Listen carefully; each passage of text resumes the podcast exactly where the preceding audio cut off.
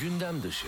Mutluluk danışmanısınız bir de aynı zamanda. Çok güzel işler yapıyorsunuz Türkiye'de. Ne kadar güzel mutluluk danışmanlığı için size geliniyor. Mesela kimler geliyor daha ziyade size? Mutsuz çiftler mi geliyor yoksa e, yalnız kişiler mi geliyor? Belki 14 Şubat'a doğru e, ne olacak benim bu mutsuzluğumun hali falan diyenler mi geliyor? Kimdir e, genelde gelen hedef kitle? Ben kurumlara mutluluk danışmanlığı yapıyorum. E, Kurumlarda kurumlar da önce az ücret verip insanlara mutsuz edip sonra da size mi danışıyorlar nasıl mutlu edeceğiz bunları diye? Gündem dışı.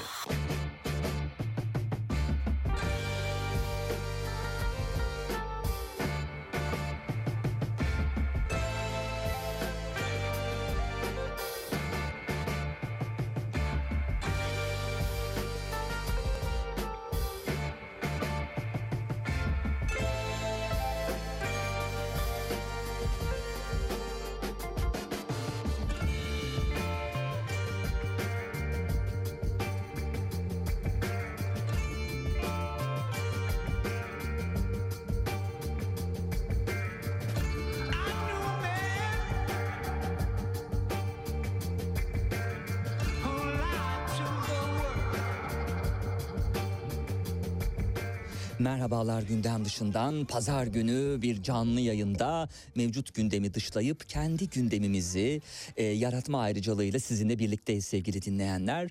E, bugün yine özenle hazırladığımız e, gündemimizde iki stüdyo konuğum olacak. Bir tanesi e, biri e, Cihangir Akşit. Cihangir Akşit Edebiyatı diye bir edebiyat oluştu. E, savaş edebiyatı ya da daha doğrusu tarih e, e, romanlarıyla bezenmiş ve tarihi de çok güzel anlatan kendi tarihimizi önemli bir eksikliği gideren bir edebiyat icra ediyor. E, Cihangir Akşit de programın ilk kısmında e, esasında hani ben Çiğiltepe'yi konuşuruz diye düşünmüştüm ama e, bu kadar yoğun yazan, bu kadar güzel yazan birine bence e, bütün eserlerini böyle bir panoramik olarak ele alalım, yaptığı işleri ele alalım istedim. O da kabul etti sağ olsun. Hoş geldiniz. Çok teşekkür ederim sağ olun. Nasılsınız? Ee, çok iyiyim. Ee, güzel trafiği atlattık geldik. Evet, çok iyi yaptınız sağ olun. Biz tabii sevgili dinleyenler stüdyoda konuklarımızla göz teması kurarak onlar mutsuzsa onların mutsuzluğunu hemen anlayıp e, onu görerek ilerleyen bir yayıncıyız. O yüzden telefonla yapmıyoruz bağlantıyı. Trafiklerden geçiyoruz stüdyoya ulaşabilmek için. Böyle. E, Cihangir Akşit de e, asker kökenli bir yazar. E, tüm generallikten emekli olmadan önce yaptığı işlere bakalım. E, çünkü background'u nun konuşulması e, yazmış olduğu işlerin detayı böyle ilmik ilmik işlenmesinde daha iyi fikir veriyor bize. Usta ellerden çıkan bir e, metinler topluluğu. E, hani iyi yazar olmasının ötesindeki background'unu konuşalım sonra yazarlık e, serüvenine geçeriz. 1984'te kurmay oldu e, Cihangir Akşit.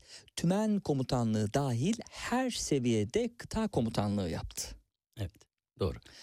Ee, uzun yıllar ulusal ve üst düzey uluslararası karargah görevlerinde bulundu. Ardından Türkiye Cumhuriyeti'ni temsilen 3 yıllığına Brüksel'de e, bulunan NATO'nun en üst düzey yöneticilik görevlerinden biri olan NATO Standartizasyon Ajansı'nın direktörlüğüne getirildi. Evet. Brüksel deyince biraz önce konuştuk sizin e, eserlerinizin çıkışında da aslında Brüksel'in özel bir önemi var değil mi? Bir Brüksel yıllarından gidelim hem e, çalıştığınız dönemde askeriyedeyken o, size kattıklarına e, bu Brüksel tecrübesinin hem de eserlerinizde biz e, o araştırmalarda Brüksel'deki o dönemin izlerini nasıl sürüyoruz?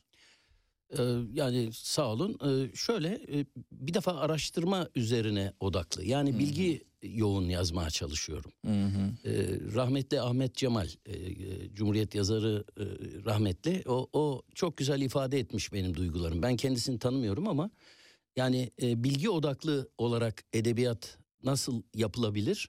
Bunun için iyi bir örnektir demiş. Yani ben bu gerçekten beni iyi tanımlıyor. Hı hı. E, Brüksel'deyken de aslına bakarsanız tabii daha öncesi önemli. Brüksel'deyken e, özellikle bu son e,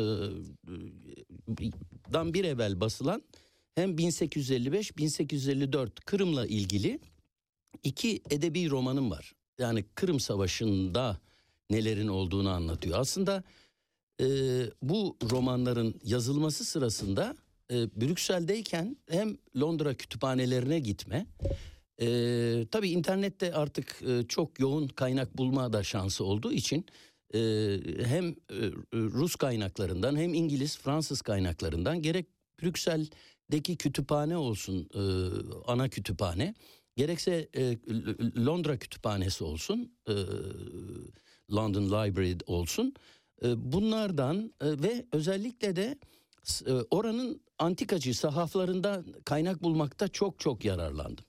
Çünkü o dönemi ortaya koymaya çalıştığınız zaman gerçekten romanda e, çok itinayla yazmanız gerekiyor. Kuyumcu sabrı gerekiyor. En ufak bir hatayı e, e, okur da affetmiyor aslında. Çok değerli bir okur var. Yani biraz ben kalın e, oluyor benim yazdığım romanlar ama bu içerik gerçekten Ayrıcalıklı bir yazarsınız. Çünkü e, genelde dediğiniz gibi kalına ge- gelince söz bu kadar e, hacimli yazınca yazarlar e, yayın evleri diyorlar ki e, bu şekilde basamayız biz bunu kısaltman doğru, lazım diyorlar doğru, ama doğru. size bunu diyememişler. Neden? E, aslında çoğu dedi. Alfa demedi. Yani öyle söyleyeyim. Ben onun için e, memnunum. Daha önce Doğan Kitap da dememişti. Evet. E, açıkçası e, yani bilgi odaklı olunca detay fazla Doğru, oluyor. feragat da edemiyoruz. edemiyorum. Çünkü kalite detayda saklı. Hmm. Dolayısıyla yani mesela çok basitinden e, Kırım romanını yazarken o kadar yani binlerce sayfa. Yani Hmm, Anna Karenina'dan cilt, daha tabii, tabii, bu. tabii. iki cilt.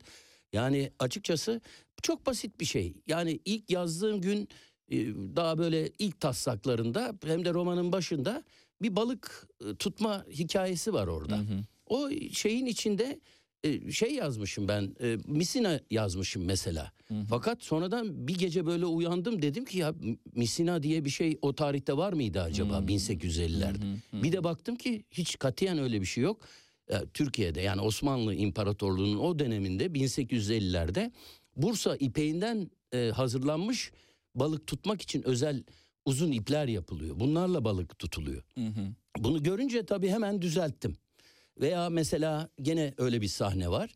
E, ne bileyim bir altın diş e, çıkarmaya çalışıyorlar o muharebe alanında ceset soyguncuları.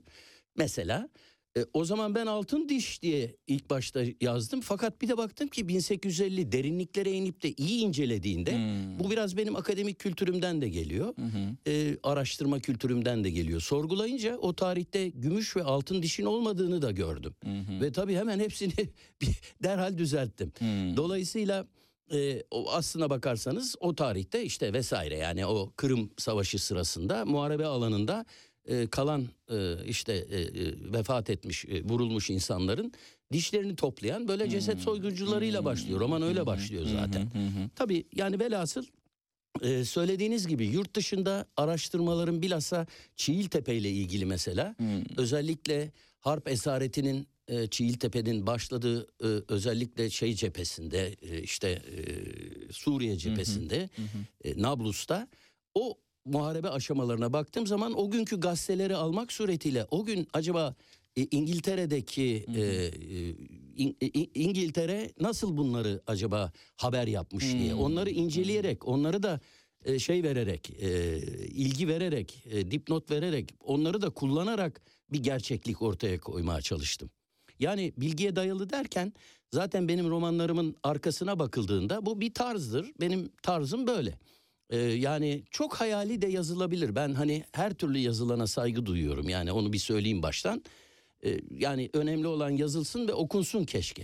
Peki ne kadarlık bir kısmı kurgu? Çünkü mesela Çiğiltepe dediniz. Evet. e, e, bir e, biyografi. Tabii. E, Miralay Reşat'ın gerçek bir e, yaşayan e, askerin Tabii. e, hayat hikayesini anlatıyor. Tabii. Ama kurgu olan kısımları da tabii şüphesiz vardır ama sizin Tabii. tabii, e, böyle bir şeye girişmeden önce dosyalar e, hazırladığınızı okudum. Çok. E, yine e, yaşayan kişilerle e, bizzat görüşerek e, Evet. bunun zeminini hazırladığınızı okudum. Yani yapılabilecek aslında her şeyi yaptıktan sonra kalan kısmın kurguyla dolması çok tabii Evet. ama bakıldığı zaman ne kadarlık bir kısmı kurgu deriz. Hani Çiğiltepe için konuşacak olursak hani buradan örnek verdiğiniz E, için. tabii bu çok zor yani bunu hani bir orantı bir böyle matematiksel orantı Doğru. vermek çok zor ama e, çok büyük bölümü belgelere dayanır. Dolayısıyla özellikle de şu ayrıcalığımı da ifade etmek isterim. Yani onun için Türk Silahlı Kuvvetleri'ne şükran doluyum. O tarihte bana e, kendisinin Çiğiltepe'nin şahsi dosyasını açtılar. Hmm.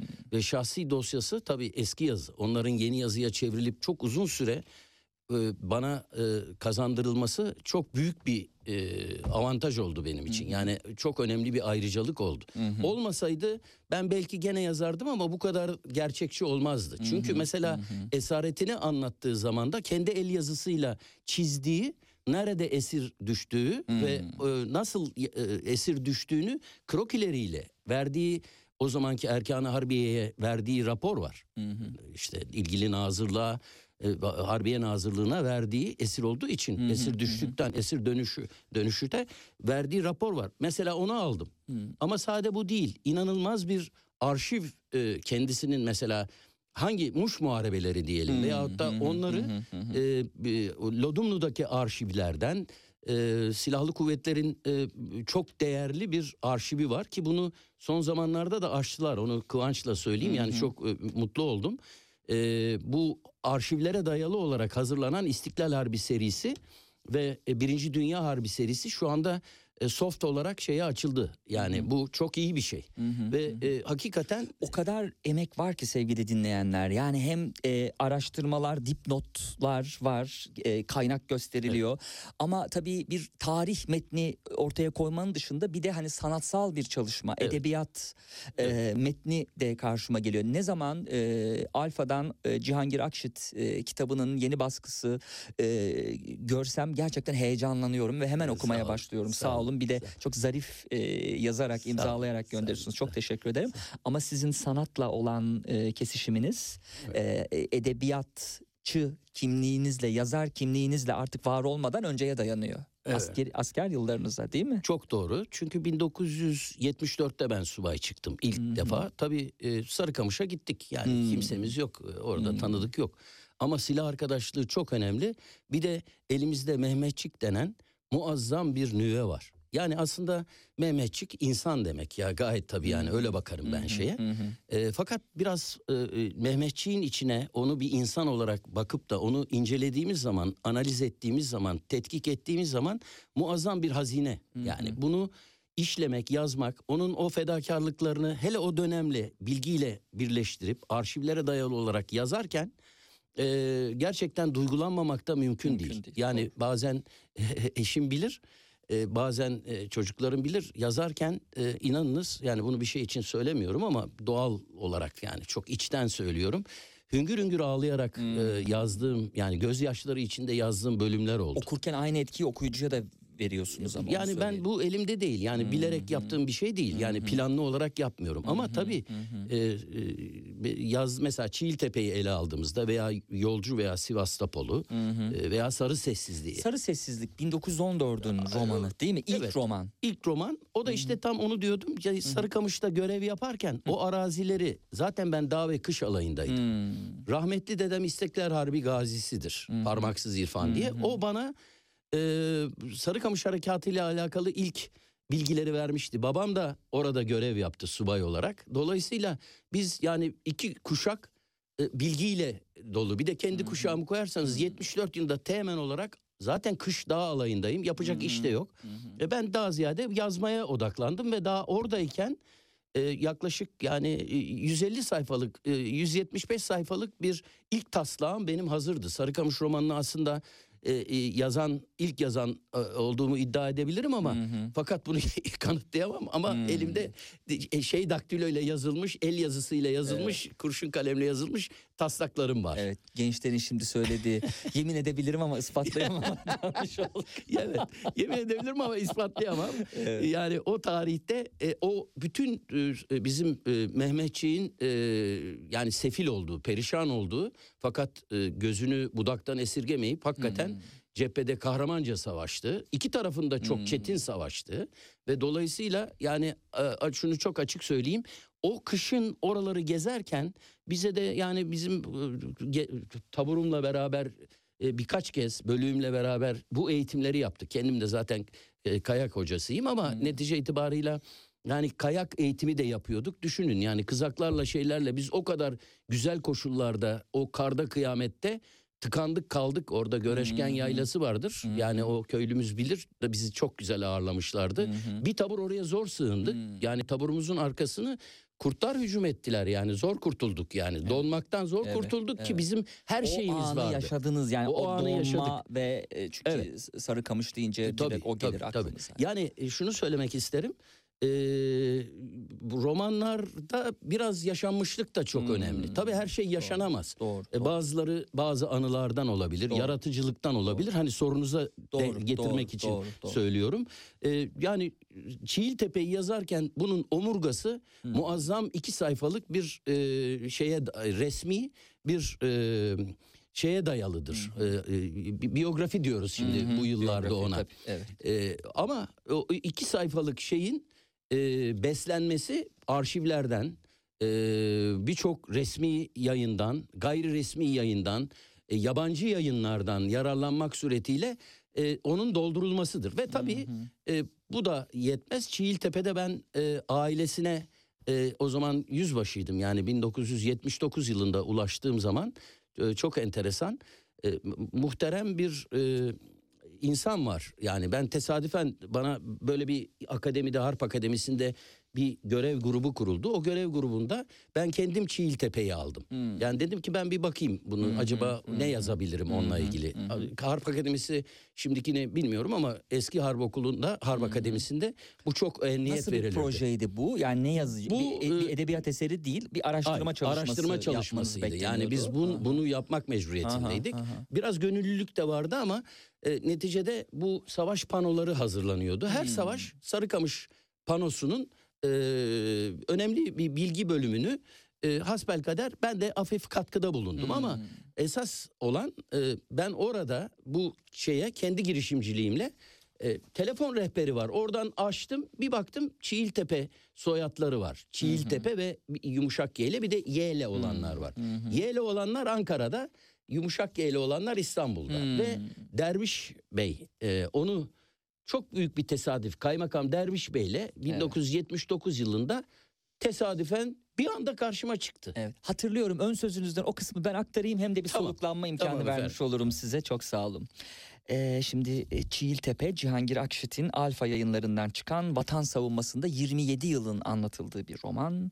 Her mermi yiyişinde de bu mermileri atan namluların üzerine sonucunu hiç düşünmeden diğer birçok isimsiz kahraman gibi vatanı için büyük bir fedakarlık ve cesaretle gitmiştir.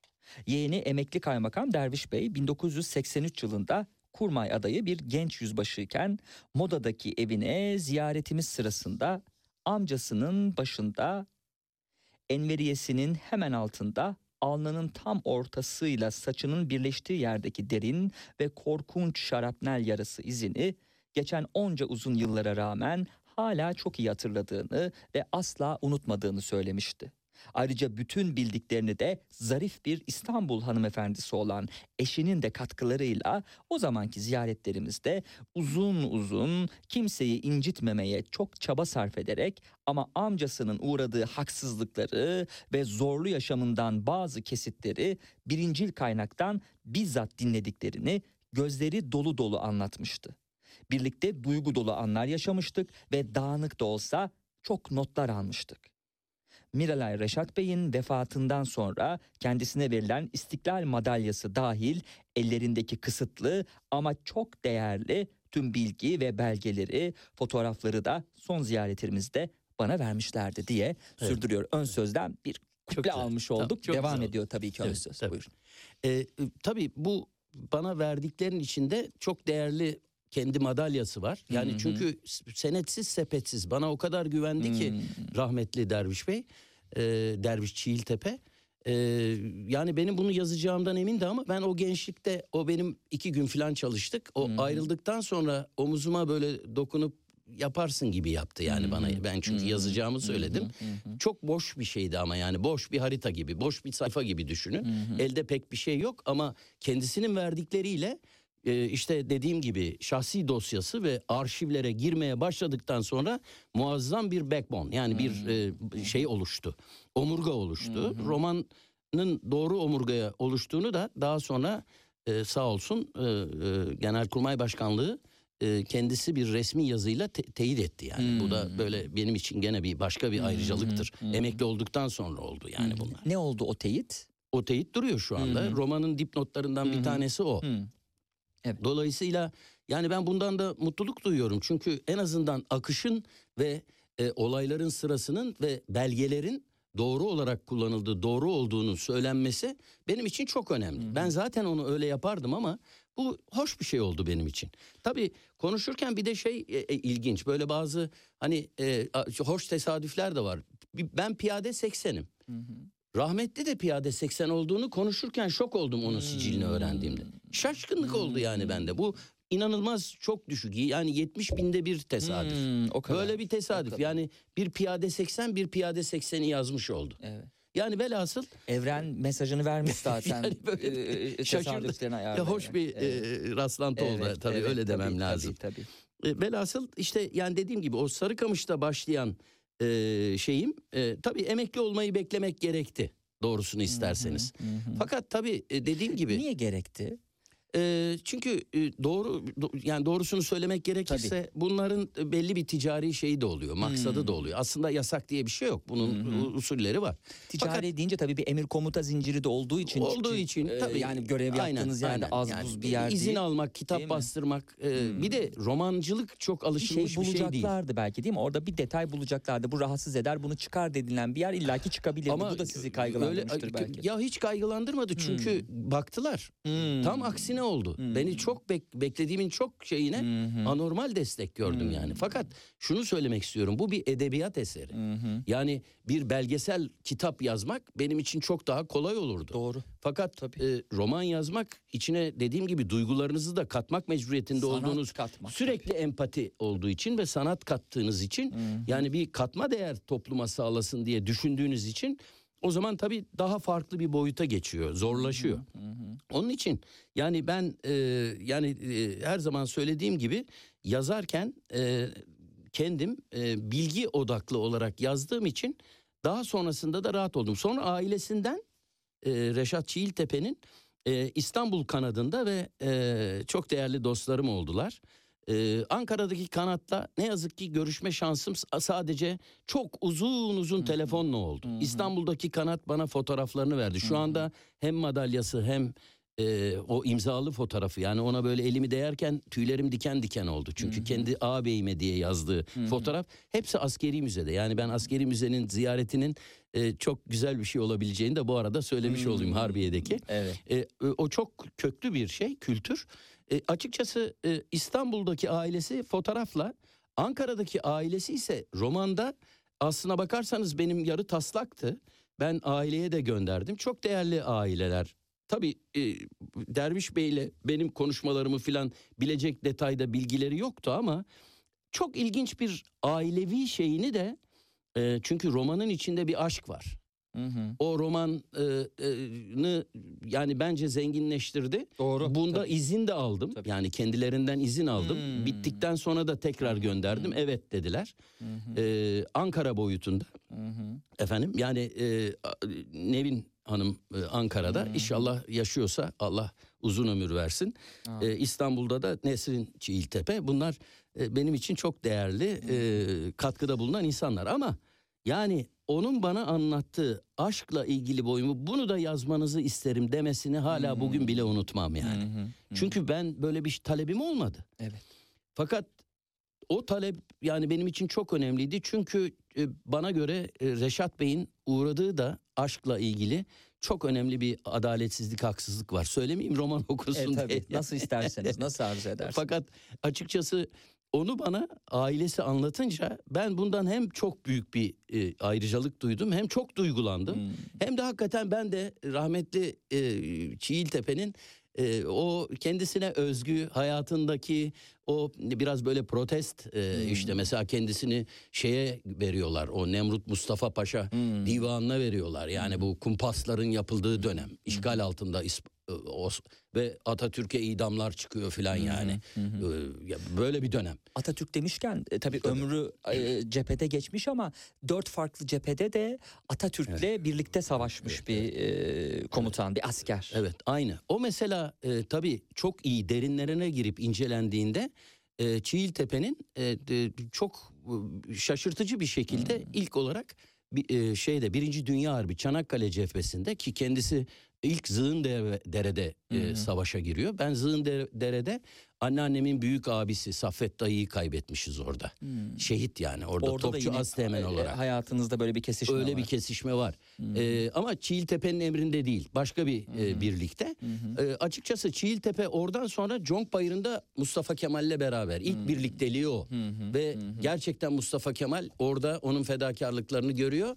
Ee, Çiğiltepe'de Mustafa Kemal'in e, nasıl bir e, önder, lider olduğunu savaş alanında onu görüyor. Yani çünkü, çünkü mesela Conk Bayırı'nda taarruz etmeden hemen önce çorbayı görüyorlar bunlar. Bunlar gerçekten şeyde yazılı, arşivlerde yazılı. Çorbayı görünce hepsi şaşırıyor askerler. Ya biraz sonra sabahleyin e, yani hava aydınlanırken taarruza kalkacaklar. Atatürk emir veriyor. Diyor ki çorba içsin Mehmetçik. O dağlara taşlara kazanlarla karavanlarla e, şey böyle tüylerim diken diken olur. O büyük bir fedakarlık yani. O çorbayı içerek o Mehmetçik orada şehit oldu. Bu çok derin bir izi var. Tabii e, ben hani o, o Çanakkale cephesinden alayım. Daha sonra Muş'un kurtuluşunda beraberler. Mustafa Kemal Kolordu komutanı. Kendisi önce orada alay komutanı. Ee, daha sonra ilginç Nablus cephesinde beraberler. Yani e, bugünkü Ürdün'ün olduğu yerlerde Şeria o bölgede e, Şeria Nehri civarlarında o bölgede tekrar bir daha Mustafa Kemal'in emrinde. Ve sonra da Büyük Taarruz'da emrinde. Tabi bu arada Doğu cephesinde Kazım Karabekir'le birliktelikleri var. İstanbul yangınında hep böyle fedakarlıkları var. Bunları hepsini tabi önemli bir bölümünü e, şeyden çıkarttım. Arşivlerden çıkarttım ve yazılı olan bu bahsettiğim temel kitaplardan e, Giriş kısmında zaten öyle bir okuyucuyu kazanıyorsunuz ki e, komutanıyla olan diyaloğuyla başlıyor değil mi? Evet, Eğer evet, burayı doğru. e, tam hatırlayabilirim çok olmuştu. Evet.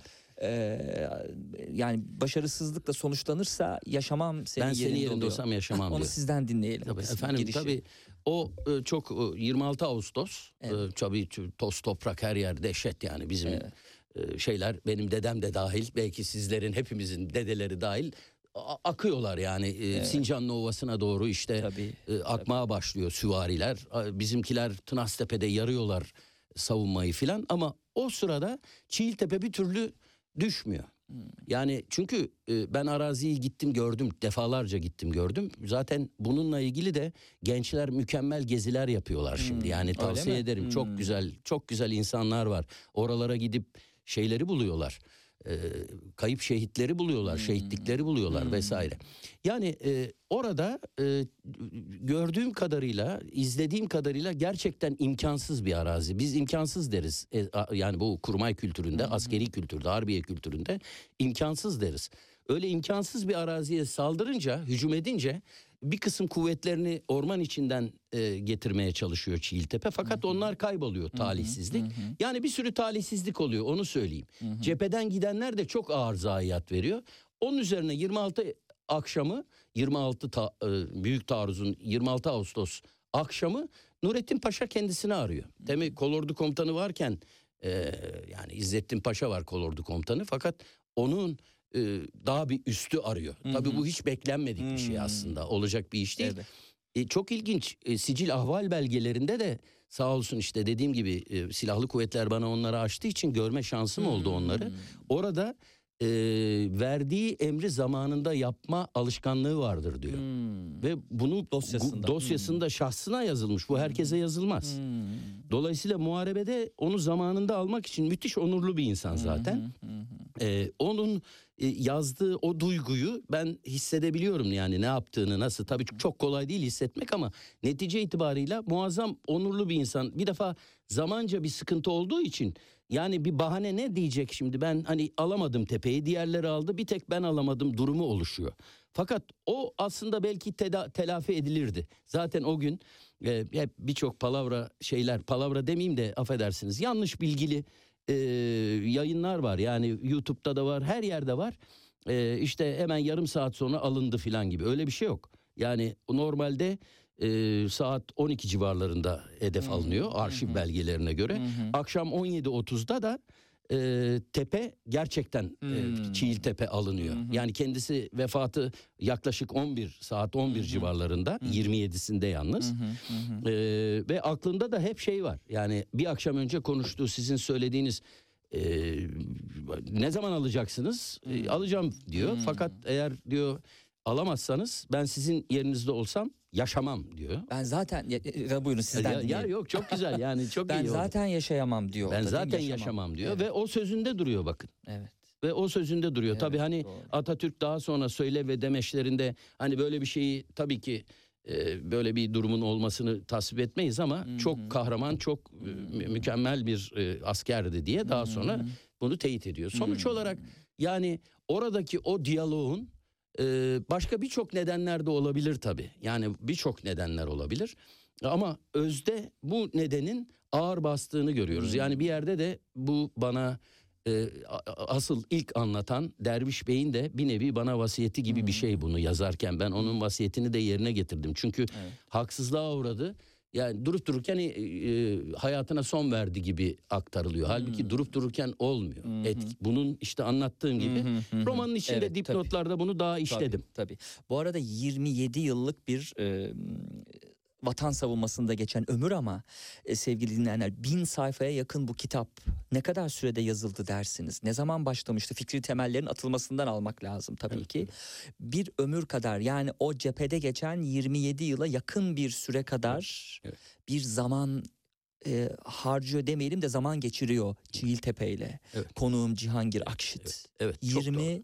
26 yıl Evet, değil mi? evet, evet. 26 yıl bir romanla uğraşılır mı? Ön- u- e, uğraşılmaz diyorsanız önce Cihangir Akşit'in Alfa'dan çıkan bu bin sayfalık romanını bir alın, içine girin, okuyun, sayfalarında gezinin. O zaman belki fikriniz değişebilir. 26 yıl bir romanla Çiğiltepe ile yaşamak söz konusu. Onun bir dışa vurumu sonuç olarak Evet. bu çıkan romanda. Evet. Evet. Ee, çok doğru. Yani gerçekten öyle. 26 yıl e, bir yani bu kuyumcu sabrıyla olabilen Hmm. bir şey. Benim yazı türüm de öyle. Mesela Kırım'la ilgili yazdığım romanlarda 9 sene. Ee, Yani şimdi Alfa'dan çıkacak e, Kore ile ilgili yazdığım var. Kore Savaşı ile ilgili. O Daha da önce aynı yayınlanan şekilde. başka bir yayın yayınlandı ama Evet. onu yeniden düzenledik tabii. Hmm. Daha şeyi hı. yeni çıkacak hı, şimdi. hı. Dolayısıyla şunu çok net olarak söylemek isterim. Ee, yani e, kuyumcu sabrıyla yazmak gerekiyor. Çünkü hayatta olan kişilere ulaşıyorsunuz. Bu çok büyük bir şey. Ben bu şansı yakaladım. E, şahsi arşivlerine girip yazıyorsunuz ve tabii duygunuz, e, aklınızla birleşmesi lazım. Yani o e, sentezi iyi yapabilmeniz lazım. E, Çünkü ben e, şey yazarlığı tercih etmedim. Yani şöven yazmayı tercih etmedim. Benim yazdıklarım bütün romanlarımda e, savaşı sevmeyiz. Yani savaş hiçbir asker sevmez. Hı hı. Gerçekten askerler asla savaşı sevmezler. Çünkü onun ne olduğunu yaşayarak görmüşlerdir. Biz de hani hepimiz herkes gördü. E, Kısa, uzun, çok az herkes hemen hemen gördü. Yani Türk Silahlı Kuvvetleri'ni ele alırsanız bizim kahraman Mehmetçik o Erdem Maraşal'a kadardır bizdeki tanım Mehmetçik deyince. Dolayısıyla Erden Maraşal'a Ha, kadar. Erden Mareşal'e kadar. Yani evet. Mehmetçik Tabii, tabii, böyle sadece tabii er ba- değildir. er değildir kadar, yani. tabii. O herkes çünkü aynı çukura atılırsınız. Hmm. Aynı yemeği yersiniz. Omuz omuza birlikte size güvenirse arkanızdan gelir. Hmm. Dolayısıyla liderlik, e, insan sevgisi eğer bunlar varsa bu müthiş bir avantajdır. Sizin liderliğiniz daha da gelişir. Üst, daha e, iyi yerlere gelirsiniz.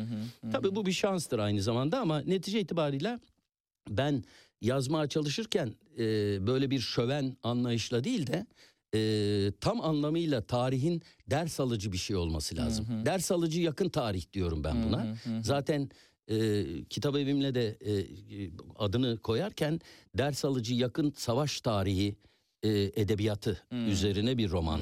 Külliyata hazırladık. 8 romandan oluşuyor bu. Ona geçeceğim. Ona Tamam. geçmeden önce sizin Buyurun. vizyonunuzdan söz etmek istiyorum. Ee, amaç aslında burada sevgili dinleyenler misyon e, nedir? Araştırmaya ve e, hemen aldığım notlara bakayım. E, bilgiye dayanan, sorgulayan ve sorgulatan, yanı sıra düşündüren, insanı ve çelişkilerini öne çıkaran, gerçekçi, aynı zamanda tarihi sevdiren, Evet. Cihangir Akşit'in cümlelerinde tırnak içinde çağdaşlaşma yönünde bilinç yaratan edebi tarihi romanların eksikliğini de doldurmaya çalışan bir Evet. amacı var Cihangir Akçıt'ın. Bu son derece değerli. Şimdi e, tarih kitapları var. Tarihle beslenen bu tarz romanlar son derece sınırlı. Yani bakıldığı zaman yok denecek kadar az. O yüzden e, hani e, tarihi de e, doğru düzgün mecralardan e, okumazsak e, aptal durumuna düşmüş oluruz. Hani bunun örneklerini çok görüyoruz. İşte Montreux'un e, gizli maddeleri dolacak diyenler mi dersiniz? E, işte Lozan e, mı diyenler mi dersiniz? Okumadan e, hani yaptığımız yorumların da ötesine bizi taşır. E, bu, bu eserleri okumak Evet. ve e, tarihi e, kaynağından değerlendirmek bu anlamda son derece önemli bir e, misyonunuz var. Evet. E, tabii e, bu boyut çok önemli. Tabii bir de e, yani ben görüyorum asla tekrar söyleyeyim yani onun altını çizerek söylüyorum. Yazılanlara çok saygı duyuyorum. E, kuşkusuz en iyisi benimdir filan gibi öyle asla bir iddiam olmaz. Fakat iddiam şu. e, ben gerçekçi olarak yazmaya çalışıyorum. Bilgiye dayalı olarak yazmaya çalışıyorum. Mutlaka eksikliklerim oluyordur. Yani mesela e, bazı romanlarımda eğer e, hata yapmışsam e, okurumla bir iletişimim var. Hemen geri dönüş yapıyorlar onlar. Şurada şu olabilir mi acaba? Hatta o anlattığım olayda babası orada kaymakammış bana dönüş yapıyor. Çok ilginç böyle şeylerle. Doğru, e, yani doğru. sürekli geri besleme yapıyorum. Yani Doğru. o şeyi bu yazma bir sisteme benziyor. Yani girdileriyle, çıktılarıyla, süreçleriyle, geri beslemesiyle bir sistem aslında. E, Yani e, o açıdan e, silah arkadaşlığı mesela o kadar önemli ki. Mesela bu Kırım'la ilgili yazdığım romanda çok hırslı bir e, teğmenle e, şey arasında e, sınıf arkadaşı arasında bir rekabet var. Hem aşk rekabeti var ve e, aynı zamanda e, bir mesleki rekabet var. E, yani silah arkadaşlığını da e, çok iyi incelemek istiyorum ve e, onda geri besleme e, oluşturmaya çalışıyorum. E, yani okurlarımdan da bu konuda e, gerçekten çok e, olumlu dönüşler alıyorum. Bunu da söylemek isterim ama en büyük idealim de bu konuda inşallah bir gün bunlar hem dizi hem de e, film olacaklardır. Hiç kuşkum yok. Hatta ben belki çok iddialı olabilir ama mesela bir tanesini söyleyeyim yani hani bildiğim için Sarı Sessizlik ben inanıyorum eğer e, filmi yapılsa e, Oscar'a aday olur. Çünkü insan sevgisiyle o bezenmiş bir romandır. doğru. Savaşın kötülüğünü anlatır, askerin fedakarlıklarını anlatır. İnsanın yani. İkincisinin e, geleceğini de öğrendik. Onun üstünde çalışıyorsunuz. Sarı Sessizlik Evet. 2. İki. Kaldığı noktadan mı başlayacak yoksa bir e, daha öncesine mi gidecek? E, nasıl bir e, akış e, düşünüyorsunuz Sarı Sessizlik'te? Çünkü bi- bittiği noktadan Evet. dikkate aldığımız zaman Evet. hani nereden devam edecek? Sanki daha ö- ö- ön- e, önceye mi götüreceksiniz okuyucuyu? Yani benim çok iyi bir okurum olduğunuzu çok iyi anlıyorum. Bu, ben çok mutluluk duyuyorum. Ee, şöyle söyleyeyim. Şimdi bir defa savaş edebiyatı e, külliyatı hazırlıyoruz. Cihangir Akşit Alfa Doğru. Savaş Edebiyatı Külliyatı projesi bu. 14 kitaplık. Onu da biraz E, sonra evet, konuşalım tamam, bu sorudan peki. sonra. Aynen. Ama o şunu söylemek e, mecburiyetindeyim orada. Şimdi e, ilk e, şeyle başlıyor. Kırım Harbi ile. Yani ben 1830'dan aldım.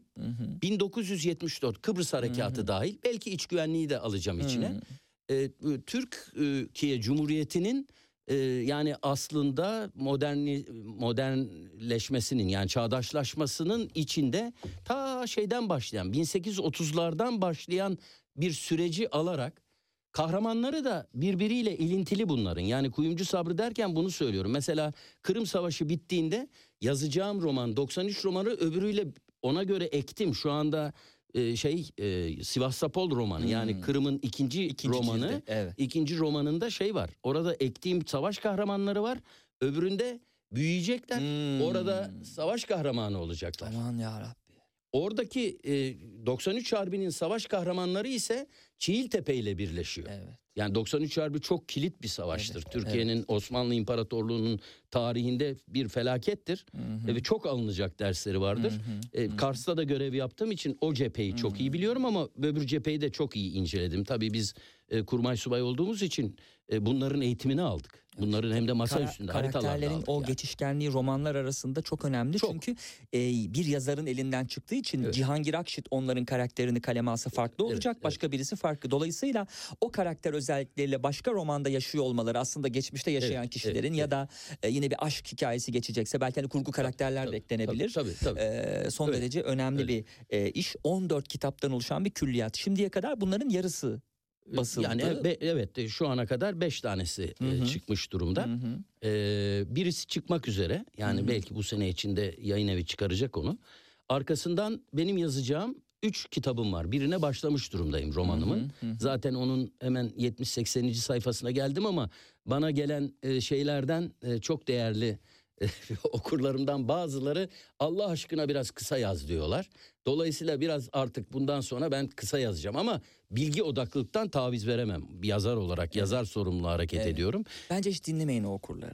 O okurlar ne dediğinin farkında değil. Fakat benim can dostlarım farkında ha öyle mi? Öyle yani öyle okurlar Farkında dedi. değiller Mesela de. kızım, oğlum, eşim, e, bütün yani. Aa, baltayı nasıl taşa vurdu? yok yok yok.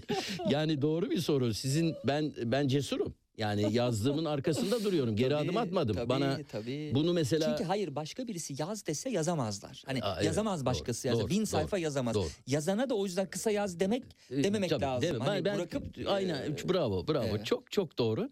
E, tabii ben e, bu, burada şunu da söylemek isterim. Yani Bu arada Kıbrıs ve Güneydoğu mu şu an bitir, bitirdiğiniz kitap? yok e, 74 yok e, 97 yok. O sonra o. tamam. Sonra. O sonra. Ee, Sarı en. Sessizlik 2 o zaman. Sarı sessizlik 2'deyim. Ama bunlar bakın hep akışlı. Çiğiltepe bittiğinde Hı hı. Çiğiltepe'nin içindeki e, ektiğim bazı e, kahramanların e, şeyle birleşmesi olacak. E, aslında Sarı Sessizlik 2 onunla e, Kore Savaşı çıkacak. Hmm, Onu hı, ikisini birleştiriyor. hı. Yani bu bir yeni tarz. Ben böyle bir tarz e, üretmeye çalışıyorum Hı ve bu 18 hani mesela çılgın Türkler gibi yani yazılmış bir İstiklal Harbi konusunda bir şey yapılabilir ama benimki öyle bir şey değil. Hı hı. Edebi anlamda şeyden başlıyor 1830'dan birbirinin devamı şeklinde gelerek Kıbrıs'la en sonuncusuyla bitecek. Hedefim bu. Hı hı. 8 kitap böyle bitecek. Evet. Kore Roman. Savaşı'nı siz savruluş olarak Evet. adlandırıyorsunuz. Evet, değil evet mi? doğru. Ee, bunu adlandırırken de Demokrat Parti yıllarına götürüyorsunuz başta Doğru. bizi. Hazırlıyorsunuz okuyucuyu. Evet, evet. 1950'de Demokrat Parti iktidara getiren şartlar Evet, evet. ve ülkenin e, yaşam koşulları NATO'ya girebilmek için hükümetin meclise danışmadan Evet. Kore'ye asker gönderme kararı alması ve bütün bunların sonucunda yaşanan olaylar. Evet, Yani siyasi o dönemin konjonktürüne de bakıldığında Tabii. eleştirel bir e, şey de var. Bir bakış da var romanda. Bu tabii. da e, önemli. E, ve e, hükümeti sürekli o hükümeti sürekli iktidara getiren halkın Kore Savaşı'nı uzun yıllar sanki hiç yaşanmamış sayması detayı da burada bizim için önemli. Evet, Çünkü biz doğru. 2020 yılında baktığımız zaman işte Koreliler bizi çok seviyorlar. Vizeleri de o yüzden kaldırdılar. Japonlar, bakış. Japonlar niye kaldırdı, Taylandlar niye kaldırdı bir soru işareti. Yani hani eğer Koreliler o yüzden kaldırdılarsa sonuç olarak böyle okuyoruz ama bu okumanın ne kadar doğru olduğunu, slash olmadığını e, Cihangir Akşit'in Savruluş tırnak içinde Savruluş romanına baktığınız zaman aslında farklı bir pencere açılıyor bize. Evet, evet. Şimdi savruluş tabii e, biraz daha modern çağlara yakın. E, mesela babam da ona gitmeye çalışmış subay. Hmm. Gitmeye çalışmış kabul edilmemiş o. Çünkü çok kişi müracaat etmiş çok az kişi seçmişler filan. Daha ziyade muharip sınıfları seçmişler. E, orada mesela bir Nedim amca vardı. Ben İstanbul Yeni Leventliyim. Orada otur, oturan e, kendisiyle e, sohbet etmiştim. Onun içindeki birçok sahne de e, kendisinin e, bana anlattıklarınla kait. Hmm. Orada bir savaş e, esareti vardır ki Kore'deki savaş esareti yani Türklerin Türk askerinin e, birlik beraberliğin silah arkadaşlığı e, duygusunun doruğudur. Hı. Onlar birbirini bırakmıyorlar. Yani bir elma gelse e, işte o 200 küsür kişi e, o bir elmayı neredeyse 230'a bölecek kadar da adaletliler. Ama diğerleri birbirine düşüyor diğer esirler. Yani ayakta kalamıyorlar. Hı hı. Bu sahnelerin de olduğu şeyleri hep böyle dinleyerek e, ve tabii gene arşivlere girerek yabancı kaynaklara da çok girerek bilhassa Londra Kütüphanesi'nde müthiş bir şey buldum. E, yani açıkçası e, tabii orada şöyle bir si- siyasal bir e, vurgulama da var haklısınız. E, yani böyle çok e, ani keyfi kararlar çok riskli, çok tehlikeli. Yani akılcı kararlar verilmesi gerekiyor. Ben aynı zamanda e, uluslararası güvenlik doktorası da yaptım. Yani hani Evet. benim alanım Tam adını da O, söyleyelim. yani. Hatta çünkü siz e, ya- yazacağınız diğer kitap hani onunla bitecek muhtemelen Evet, deniz evet, iç evet, güvenliğe evet, ilişkin evet, değil mi? evet, evet. Bunun e, metinsel dayanağı nedir? Uluslararası güvenlik stratejileri ve stratejik planlama alanında yapmış olduğu doktora çalışması. Evet, evet, evet. Yani ben tabii e, doktora tezim e, şeffaf ulusal güvenlik üzerine. Yani çok farklı bir şey. Onun üzerinde çalışıyorum. O ayrıca kitaplaşacak. Hmm. E, o zaten orada yazılış tezi olarak tezim zaten doktora tezim. Fakat e, yani ben o ulusal ne zaman savunmuştunuz doktora tezinizi? e, 2012 Ha, olması lazım. Tamam. 2012 Çok eskiden değil yani. Yok Anladım. yok yurt Son dışında da dersler aldım. Hı hı. Yani uluslararası kent Hı hı. üniversitesinde Hı hı, filan dersler alarak yani ben boş zamanımı böyle değerlendirdim. Yani boş zamanım olmadı desem Aynen. Çok belli yani ailem kızmasın ama yani neyse yani netice itibariyle hiç olmazsa bir ortaya koyabildiğim bir şey var. Ailem de bundan mutlu, gurur duyuyorlar Evet, tabii eminim evet, ama neticede yani e, yazmaya çalıştığım şeylerin içinde e, ulusal güvenlikle ilgili boyutlar da var. O özellikle Kore'de e, bunu biraz detaylı incelemeye çalıştım ve bunları oraya ilaveler yaptım. Yani onun için yani kısacası ş- şunu söyleyeyim. Bu benim savaş edebiyatı külliyatımı okuyan bir insan Allah sabır versin diyeceğim. Bunun ancak gönüllüsü ve seveni okur. İnşallah üslubumda yardımcıdır e, o açıdan. E, diğer kitaplar da bitince bence e, Külliyat daha olacak. külliyat daha e, o tamamlanınca e, karakterlerin birbirine geçişkenliği Aynen. e, bence e, ba- bambaşka bir okuyucu kitlesine ulaşacaksınız diye tahmin ediyorum. İnşallah yani ben de onu inşallah ömrümde yeterse bunu yapmak en büyük idealim. Bu hayattaki en büyük idealiniz şu andan itibaren nedir diye sorarsanız bu külliyatı e, tamamlayıp tabii e, bizim başka yazacağımız bilgili olduğumuz birçok şeyler de var. Onları da e, yazmak yani ilmi bilim- bilimsel anlamda akademik anlamda. Zannetmeyin ki Cihangir Akşit sadece savaş yazıyor sevgili dinleyenler. Özellikle bu savruluşu okuduğunuz zaman göreceksiniz ki aşk da var. Cemal Sadi ve Mualla diyorum. Bravo. Çekiliyorum kenara. Evet. E, Cemil Şadi gerçekten e, bakın orada e, i- okurla irtibatta olmak o kadar güzel ki. Ben e, şeyi yazdığım zaman Sarı Sessizliği arkasından Çiğiltepe'yi e, okurdan şöyle bir tatlı eleştiri geldi. Ya sen hep e, subayları yazıyorsun diye. Bu sefer de bir çavuşu yazdım mesela. Çavuşun ağzından anlattım orada. Yani üslup farklıdır. Onun için e, değişik bir üsluptur. E tabii öyle bir e, aşk var e, orada. E, bazen soruyorlar bu Cemil Şadi gerçekten yaşadı mı diye. Veya hatta benim diğer e, roman kahramanlarımın Sacit var mesela Evet. Sarı Sessizlik'te yaşadı mı? İşte Kırım'da e, O- Osman Efendi var bunlar yaşandı mı filan diye. Binlercesi yaşadı diyorum. Bunun cevabı bu. Binlercesi yaşadı ama yazan olmadı. hayatın olağan akışına Aynen. aykırı. Yazan olmadı. Yazan az oldu diyeyim. Çünkü hani Kırım'ı baktığımız zaman e, tabii Namık Kemal'in Vatan yahut Silistresi var ama o Balkan cephesinde bir tiyatro eseri. Kırım'ı böyle savaşını romanlaştırarak yazmaktan dolayı Çiğiltepe'de de hem Balkan Harbi var hem Birinci Dünya Harbi, Çanakkale cephesi, Muş cephesi, Doğu cephesi hem güneyde General Alembi'ye karşı verilen çok büyük mücadele orada. O imkansızlıklarla o cepheler var ve en sonda büyük taarruz ve tabii ki ya bir yanlışlık yapılıyor Çiğiltepe ile ilgili onu da aklımdayken söyleyeyim. Ee, tabii e, bence e, yani artık bunların yapılmaması lazım. Üzülüyorum da ben yani o kadar yazıyoruz çiziyoruz.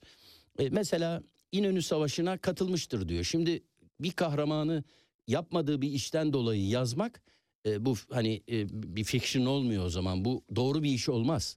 Onun için bilgiye dayalı yazmak gerekir diyorum benim türde. Çünkü bu biyografik roman aynı zamanda. Ee, şimdi çok teşekkürler geldiğiniz için sağ olun. Ee, Günter Anders'in İtaki yayınlarından çıkan Unut, Umutsuzsam Bana Ne adlı biyografisi, e, otobiyografisi daha doğrusu e, bize gönderilmişti. Size ne hediye etsem diye düşündüm. E, o sebeple e, bu kitap ki e, yazarın yani filozofun İkinci Dünya Savaşı ekseninde Avrupa ve Amerika'daki hayatına dair izlenimlerini anlattığı bir e, otobiyografiyi, günlüklerinden oluşan biyografiyi size hediye edelim e, istiyorum. Çok teşekkürler geldiğiniz için. E, Cihangir Akşit programının ilk kısmında konuktu sevgili dinleyenler. E, Cihangir Akşit e, külliyatı diye bir şey var. E, Cihangir Akşit edebiyatı diye bir şey Savaş var. edebiyatı evet. evet. Savaş edebiyatı diye bir şey var. Tarihi romanlarla bezeli. Ee, yayından önce biz değil mi bir 6 ay önce tanışmıştık Evet, evet, telefonda. evet, Daha evet. önce aslında Evet. konuk etmek istiyorduk. Peşindeydik ama tabii salgın Covid. vesaire derken ancak fırsat Aşı olmamış. Evet çok mutlu olduk geldiğiniz Sağ için. olun. Çok Sağ teşekkür olun. ediyorum ben de bana bu fırsatı verdiğiniz için. Gerçekten e, yani e, ben çok fazla da e, şeye çıkmayı da fazla sevmiyorum ama e, bu tür ba- başka Evet, programlara evet. fakat özellikle e, edebiyat konuşmak çok hoşuma gitti sizinle. Yani ben de sizi tanımaktan Şeref mutlu oldum. du- ve, e, duyduk sizle tanıştığımız için. Dakikalar içerisinde Selin Yazıcı'dan 17 haberlerini alacağız. Sonra programın ikinci kısmında birlikteyiz. Çok teşekkür ederim. Gündem dışı. Böyle birkaç tane çok tatlı arkadaşım süper bir falcı bulduk işte kadın her şeyi biliyor falan. Bunlar bu arada İngilizce işletme okuyan kızlar Tabii, sevgili tabii, tabii. dinleyenler. Oo neler var. Böyle ayağı aksayan bir gözü kapalı bir bayan içeriye giriyor beyaz saçlı. Abla içeriye girer girmez Semih kim diye bir soru sordu bana. O zaman Semih benim platonik takıldığım biriydi. Enteresan bir deneyimdi kısaca. Ondan sonra hiçbir falcı deneyimim olmadı. o sondu. Peki e, şu an aklımda olan e, ve bana neredeyse öyküyü bile unutturan dinleyicilerimizin de merakla beklediği soru. Semih Eyvah. ne oldu? Gündem dışı. Mutluluk danışmanısınız bir de aynı zamanda. Çok güzel işler yapıyorsunuz Türkiye'de. Ne kadar güzel mutluluk danışmanlığı için size geliniyor. Mesela kimler geliyor daha ziyade size? Mutsuz çiftler mi geliyor yoksa e, yalnız kişiler mi geliyor? Belki 14 Şubat'a doğru e, ne olacak benim bu mutsuzluğumun hali falan diyenler mi geliyor? Kimdir e, genelde gelen hedef kitle? Ben kurumlara mutluluk danışmanlığı yapıyorum. E, Kurumlarda kurumlar da önce az ücret verip insanlara mutsuz edip sonra da size mi danışıyorlar nasıl mutlu edeceğiz bunları diye. Gündem dışı.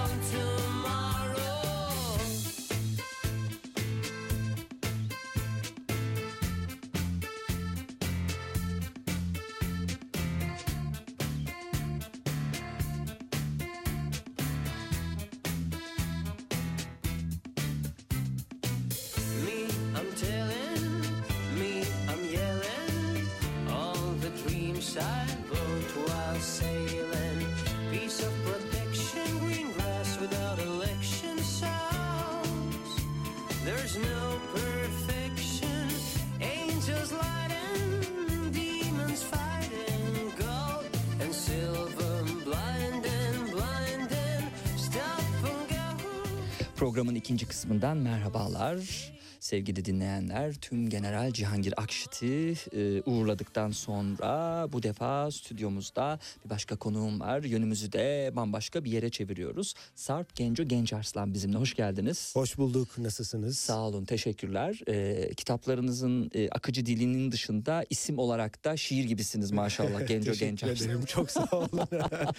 evet. Aslında Genco'nun enteresan bir hikayesi var. Hmm, nedir? Şimdi tüm general deyince paşamız ben de iki subayın torunuyum. Öyle mi? Evet. Şahane. Havacı. Oo. Biliyorsunuz onlara soy isimlerinden takma isimler türetiyorlar. Genco Arslan dolaylı baba tarafı dedemin e, takma ismiymiş Genco. Hmm. Evet. Size e, verilmiş dede ismi. Yani bu hikayesini bu mu yoksa annem çünkü şey yapmış Ha. bilmiyorum orası karışık Evet, ama evet. neticede öyle bir e, bağlantı var. Harika. Ee, Ankaralı bir e, insan e, ama İstanbul'a çocukluktan beri değil mi İstanbul'da hatta kaç yaşında geçmişsiniz? 3 yaşında İstanbul'a gelmişsiniz. aynen. o geliş geliş o geliş sonra hep İstanbul'daydınız. Arada Ankara mesela okula ilkokula Hmm. Ankara'da başladım. Ondan sonra tekrar İstanbul'a geldim. Benim bir yanım hep Ankara'da. Hmm. Ee, babaannem dedem e, ikisi de orada yaşayıp vefat ettiler. Dolayısıyla Ankara benim İstanbul'dan kaçma yerimdi Hmm. aslında. Çok e, hala da çok severim. Bir de eski Ankara Anıtkabir'in dibindeyiz. Hı hı, Ev hı. duruyor hala. Halam orada şimdi. Sevgiler halama. Bütün aileme, bütün e, takipçilerime, herkese çok sevgiler. Evet, ins- ins- e, Instagram dışında sosyal medyada da çok sevilen bir e, insan Sarp Genco Genco Arslan. E, İngiliz dili edebiyatını bitirdi. Yeditepe Bitirmedim. Üniversitesi Oradan başladı. Atıldım. Zaten bir şey söyleyeyim mi? Yayın evinin gönderdi gitti dediği zaman ben anlamıştım bu da bir şey olduğunu. Ama çok üstünde durmadım. yani o şeyde hep söylüyorum onu ben. Ee, Evet. Hiç istemediğim bir bölümdü Evet. aslında. Ee, Evet. Buradan eski dinleyen hocalarım varsa e, selam olsun. Okumayı çok seviyorum ama şunu Evet. okuyacaksın, bunu okuyacaksın diye dayatılan şeylere e, yani Evet. o Yazmak dışında bir de söyleme e, işi de var. Müzikle de değil mi? Hı. Çok e, hemhal bir e, insan. E, Çok doğru devam da ediyor. E, Hemhal. Doğan Canku'yla gitar çalarak başlamışsınız müzik kariyerinize. 2007 yılına kadar da çeşitli mekanlarda sahne almışsınız ve Türk pop müziğinde birçok prodüktör ve sanatçıyla da çalıştığınızı doğru. öğreniyorum. Sonra arada bir boşluk olmuş. Arada bir boşluk oldu. Bayağı bir boşluk oldu. Ee, aslında 2007'de bitmedi de 2007'de başka e, mecralarla da hemhal olmaya Hmm. başladım. Hı.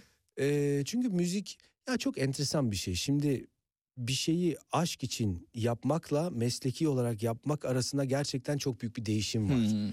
Yani görüyorsunuz futbolcuları mesela anneleri çocukları eve sokamıyor. Yalın ayak, başı kabak, burnunda sümükle çocuk e, oynuyor 10 saat. Evet. Ondan sonra diyorlar ki gel sana 4 milyon euro verelim. Sen bunu profesyonel olarak yap. Haftada e, toplam 10 saat top oynayacaksın. Adam oynamıyor yani. Hı. Burada futbolcular bana gücenmesin ama çünkü bir şeyi hayda şimdi ben bunu kendim için yapıyordum. Dünyaya inat yapıyordum. Şimdi para için profesyonel olarak yapmam lazım e, kısmına geçmek bazen zorlayıcı olabiliyor. Hmm. Müzikte de öyle. Yani işinizden geleni aktarmak başka bir şey. Universal'ın kadrolu değil mi? Evet. Ee, öyle. Ondan bahsediyorsunuz tam olarak şu an. E, O biraz darladı sizi. o, e, aslında tam olarak sanatçılarla beraber çalışırken işte şu şarkının şurası böyle olsun, bu şarkının Hmm. burası böyle olsun. İçinizden akmış o. Hmm. Bir de ben genelde söz müzik bir arada gelir.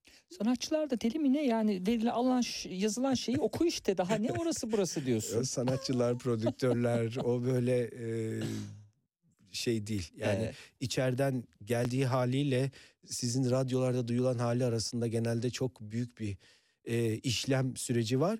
Mesela son ben bir e, şarkı çıkardım. Onda hiç öyle bir şey olmadı. Hmm. Yazdım hemen Hmm. internete zaten Hmm. canlı koydum. Ondan sonra stüdyoya girdik. Toplam bütün süreç iki saat. Evet bundan sonra da müziği böyle yapmak istiyorum. Hmm. Şimdi Evet. de psikolojiyle müziği birleştirmek konusunda bir uzun süredir pişen bir proje var. Hı hı, hı hı. Ee, Ona gel- Hı, geleceğiz. tamam. Ee, şeyi yarım bırakmış gibi olmayayım. Ee, yani Yeditepe dedik orası kaldı. hı hı, Ee, eğitimini, yüksek eğitimini, üniversite eğitimi için Amerika'ya gitti. aynen öyle. Evet. Ee, ve Amerika'da e, sanat bölümü, reklam ve sanat İletişim sanatları sanat, diye iletişim geçiyor. sanatları bölümünden lisans mezun oldu. Hı hı, e, ve orada ulusal iletişim onur topluluğuna Evet. kabul edilmişsiniz. Bu önemli bir derece anladığımız kadarıyla Evet. orada. E, yani yüksek akademik başarı ve çalışmalar Hmm. gerektiriyor. Orada demek ki yazım dilim hani bir şeyleri hı. ifade şeklim çünkü orada da biraz kuralların dışında oynuyordum. Fakat Amerika'da bunu yapmak ülkemizden biraz daha kolay. Yani oyunun kuralını bozup bir şey Hmm. sağlayacaksanız adamlar bundan memnun oluyor. Hı hı. Bizde e, o kuralları koyanların bazen egosuna takılabiliyoruz. Bu kuralı ben koydum sen kimsin ki benim koyduğum kuralı e, çiğneyeceksin şimdi. Daha hani bir şey olmadan kokuyorsun e, şeyi hı, hı hı. sansürleyerek söylersem. E, o da e, yani bana hiçbir zaman çok uymadı. Ondan sonra University of Texas var. Ee, yüksek Orada da yüksek lisans Evet, yaptınız. yüksek lisans. Psikoloji oradan geliyor. To- e, aslında Geçmişinin başlangıcı. Psikoloji geçmişinin a- başlangıcı. aynen, aynen öyle. Orada da mesela bana eyalet bursu verdiler. Hmm, Ve ben istemeden. hmm, Başvurmadan. hmm, E, notlarım çok yüksekti. hı hı. Bir gün şimdi ben Türk öğrenciyim. Orada e, paramı ödemezsem bir şey olursa Hmm. öğrenci vizemi iptal ederler diye hı, e, şeye gittim. Öğrenci işlerine gittim. Paramı ödeyeceğim. hı hı. Kız bana dedi ki ya ödemem gereken rakamın 12-13'te biri. Hmm, Dedim ki bir yanlışlık var. Benim ödemem gereken. ee, Kız baktı böyle bir de yavaş konuşur onlar. Dedi ki hayır dedi. Hiç dedi öyle değil dedi. Ya dedim bakın yanlışlık. Yakarsınız beni dedim. Evet sonra harcayacağız paraları. Tekrar isteyeceksiniz. Ben bilirim sizi. Yok ondan değil de e, ödüm patladı. Hani ödemezsem bir şey olursa Ha. çünkü sistemsel şeyler bunlar. Tabii uğraş dur Meğerse- sonra. Aynen. Tabii kendi ülkemiz değil ki idare mahkemesinde falan o 5 yıl sonra 10 yıl sonra sonuçlansın. Uğraşamayız bile. Evet, tabii. Uğraşamayız bile. Tabii, Ama bir baktım ki böyle bir durum var. Ee, tabii çok taltif oldum. Aynı zamanda parasal olarak da işime yaradı. Yani ne yaptınız Yalan. o paralarla? ezdim paraları. Havadan gelen para gibi bir şey yani o Haydan gelen sonuç huya olarak. gitti tabii tabii canım. Tabii. Türkiye'ye döndükten sonra böyle bilinen e, şirketlerde, holdinglerde çalıştı. Reklam ajanslarında farklı görevler üstlendi. Bir taraftan da e, bir e, terapi modeli geliştirdi Genco Gencarslan. Bilişsel davranışsal terapi Üzerine. üzerine Kurdu. çalıştı. Bu zaten yapılan bir şey. Tabii. Siz onun üstüne Aynen öyle. ne yaptınız? Şimdi bize okulda Amerika'da e, bilişsel davranışsal terapi öğretildi. Aslında ben Freud hayranıyım Hı hı. ve hocalarım benimle böyle e, tatlı bir şekilde biraz dalga geçiyorlardı. Hmm. Freud mu kaldı diye. Hmm. Çünkü orada e, insanların hakkı bu. Her Evet. yıl 8-12 seans gidip e, terapi seansı alabiliyorsunuz. Çünkü diyorsunuz ki akıl sağlığımı korumam lazım benim. Evet. Hı. Ve e, bu sebeple de bunun parasını da hükümet ödediği için veya sigorta şirketleri ödediği için olay bilimsel olmak zorunda. Bize öğ- öğretilen her şey bilişsel davranışsal terapi. 8-12 seansta e, danışanı bir noktadan daha işlevsel, daha mutlu bir noktaya getirecek bir model. Hı hı. Ben de yıllardır bunun üzerine, bunun esasları üzerine biraz daha genişletilmiş bir, bir model üzerinde çalışıyordum ki ilk kitabım Kensho ve Mutlu Yaşam aslında o modeli Tam olarak da oraya geliyorduk. Evet. Buyurun. Yok buyurun.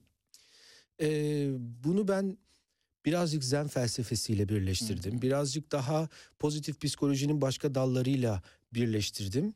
Ee, ve hani söylevden eyleme nasıl geçilir? Bunu insan kendisi nasıl uygular? Birazcık bunu model haline getirmeye çalıştım ve kendim uyguladığım kadarını anlattım. Öyle bir sözüm vardı. Size asıl popülaritenizi kazandıran şey de tam olarak değil mi? Bu yaptığınız çalışmalar. Ee, öyle. Sonra taçlandırdı. Zehirli aşktan şifalı aşka Aynen destek öyle. yayınlarından evet, çıkan. Evet, zehirli aşktan şifalı aşka. Çünkü Kensho'nun tanıtımlarını videolarla yapmaya başladım. Hmm. Orada aşktan bahsetmeye başlayınca zehirli aşk, şifalı aşk, pasif naif, görmez narsist gibi Evet. terimler çıktı. Fakat ne kadar seviniyorum. Pasif naif terimini bildiğim kadarıyla eee, benim ürettiğim bir terim bu.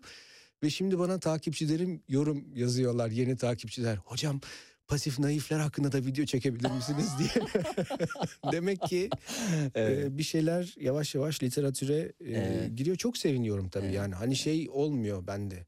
E, İnsanlar aş, aç değil mi? Aşka aç. ya hepimiz açız. Hmm. Hepimiz açız. Aşk Böyle birisi güzel şeyler, cümleler kurunca böyle e, bir de hele ki sizin gibi böyle renkli güzel gözleri olun, varsa çok- dalıp gidiyorlar herhalde. var ol. Teşekkür ederim. E, yani aslında hepimiz aşkın kıymetini bilmeyi Hmm. öğreniyoruz. Hmm. veya öğrenmeye çalışıyoruz belki. Bu kitap da e, benim hem okulda aldığım derslerin hem de kendi hayatımda yaşadıklarımın bir birleşkesi veya birleşmesi demeyeyim de evet. İkinci kitaptan bahsediyorsun. Evet zehirli, zehirli evet. zehirli aşktan şifalı aşk. şifalı aşka. Çünkü e, şimdi psikoloji profesyonelleriyle ilgili çok enteresan mitolojiler var. Hmm. Yani mesela e, aman tanrım bir psikolojik danışman veya bir klinik psikolog nasıl acı çeker? Nasıl e, özler? Hmm. Nasıl aşık olur? Hı.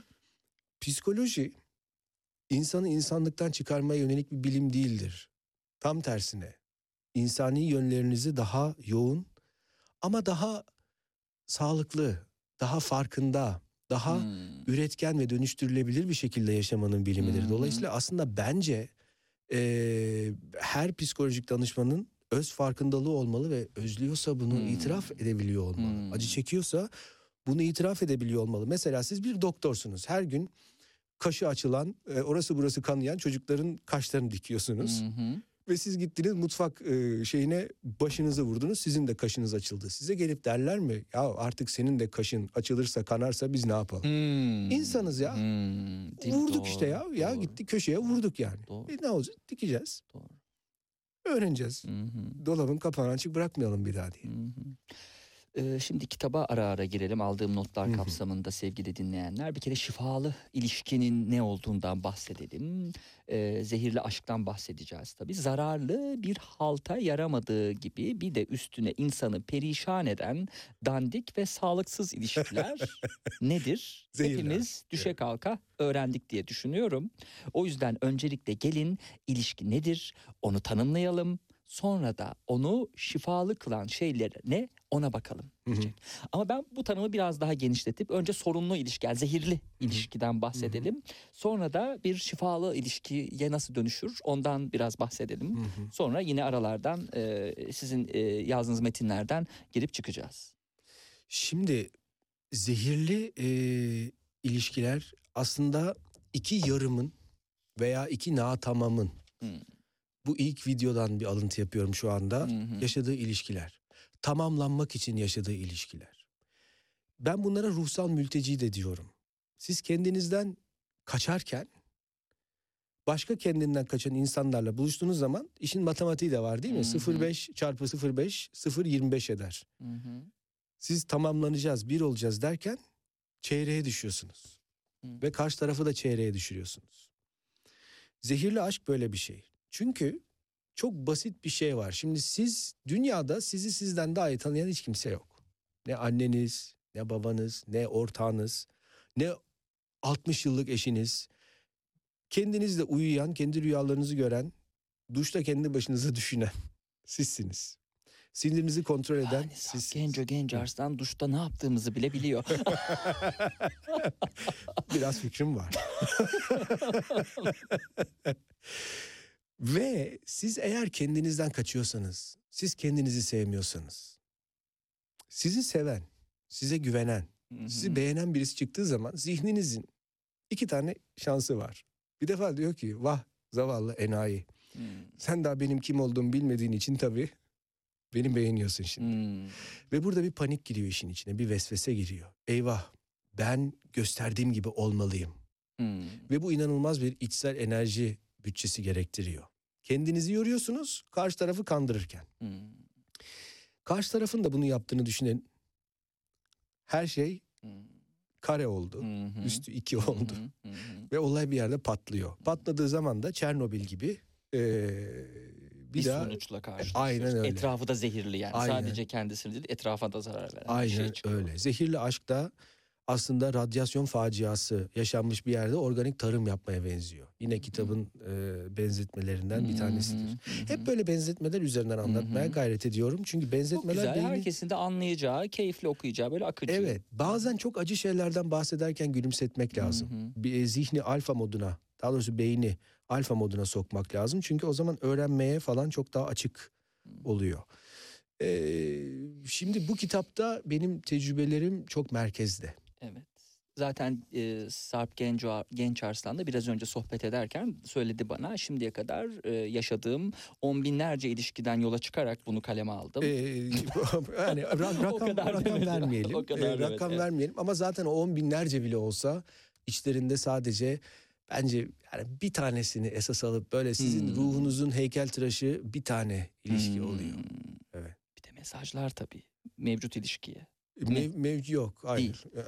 Kişilerin yalnızlığından başka hiçbir şeyi paylaşamadığı birbirlerini sadece içlerindeki boşluk ve yaraları görmemek adına dikkat dağıtıcı olarak kullanan aşklardan bahsediyorsunuz bir de ilk kısımda. Zehirli aşk olarak. Hı hı, aynen. Bu bahsettiklerimin gerçek olabilmesi için ilk şart insanın kendine yatırım yapmasıdır. Çünkü ilişkinin gücü, onu yaşayanların sağlamlığı, ilişkinin huzuru, iki tarafında iç dünyalarında duyduğu huzur kadardır. İlişkinin yaratabileceği güven ancak iki tarafın özgüveni kadardır diye de sürüyor şifalı aşka Hı hı. ilişkin olarak. Şimdi Burada bir köprü metaforu var. Tamam. Bir köprü benzetmesi var. Hı hı. Ee, ilişki sonuçta iki insanı birbirine bağlayan bir şey. hı hı, E demek ki köprülerden bir tanesinin ayağı ne kadar sağlam olursa olsun köprünün gücü ancak iki ayak sağlam olduğu zaman eee, güçlü oluyor. Yüksek oluyor. Mukavemeti. Şimdi ben çok güçlüyüm Eee, ama kendisiyle barışık olmayan, kendisiyle sıkıntılar yaşayan birisiyle beraberim. İster istemez beni de düşürecek. Çünkü diyelim ki ben 1.25'im. hı, İnsanüstü bir şeyim. hı. Tamamın üstüne de bir de bir şeyler yapmışım. 0.5'te beni çarptığınız zaman ne çıkacak? düşecek bizim. 62 buçuk. Evet. Evet. Hı ben hı, 0.62 buçuk. hı hı. Ben de düştüm yani. Karşı taraf da düştü. e, ilişkileri anlatırken grafikler de var. İlişkilerin bağlantı noktaları mesela Aynen. bu grafiklerden bir tanesi. Sayfa 18'e baktığımız zaman hani açıklamalar da burada var. Benlik bunun merkezinde değil mi? Ee, sonra ne var? Bu hani kavramları da e, netleştirme adına yazmışsınız. İki insanı birbirine bağlayan bağlantı noktaları diyorsunuz. E, hayaller var, hedefler var, değerler var, yaşam tarzı var, inançlar var. Bütün bunların e, oluşturduğu şey, bağlı olduğu şey benlik. Aynen öyle. Hı. Ve insanlar birbirine bunlar üzerinden bağlanıyor. Hobiler var. Hmm. Mesela Aynen. bir ideal pazar gününün ne olduğu fikri. Bana göre mesela sizin konuğunuz olmak. Aa, çok naziksiniz. Burada olmamak diye vereceksin zannetmiştim. Hayır. çok çok mutluyum burada Sağ olmaktan. olun. Teşekkür e, ederim. Çok teşekkür ediyorum beni konuk aldığınız için. Zevkle. Ne demek? Ama mesela sizin ideal bir pazarı evet dört gözle bekliyorsunuz. Çarşamba günü trafik var eve dönüyorsunuz. Diyorsunuz ki dört gün kaldı. Dört gün sonra şunu yapacağım sevgilimle. Sevgiliniz de aynı trafikte sizden bambaşka bir pazarı tasavvur ediyorsa, bambaşka bir pazarın hayalini kuruyorsa Hmm. Cumartesi gecesi sancılı geçecek demektir. Pa- pa- pazar sabah kahvaltısında tadı kaçacak demektir. Hmm. İnsanlar bunları görmezden geliyor. Halledilir diyor. Ne olacak? Halledilir. Ya edilmiyor. Halledilmediği gibi bunlar böyle sağda solda biriken e, mahalle çeteleri gibi güçleniyorlar, palazlanıyorlar. O yüzden insanların ilişkiye ben buyum kardeşim diye gelmesi lazım. Önce ben buyum kardeşim diye gelmesi lazım. Sevgilim diye değil. Hı hı. Ondan sonra ayıp bir şey değil yani Masum Kırmızıgül öyle. Hepimiz kardeşiz. Oradan sonra bakıyoruz hani ne olabiliriz diye. Evet. Ama samimiyet çok önemli.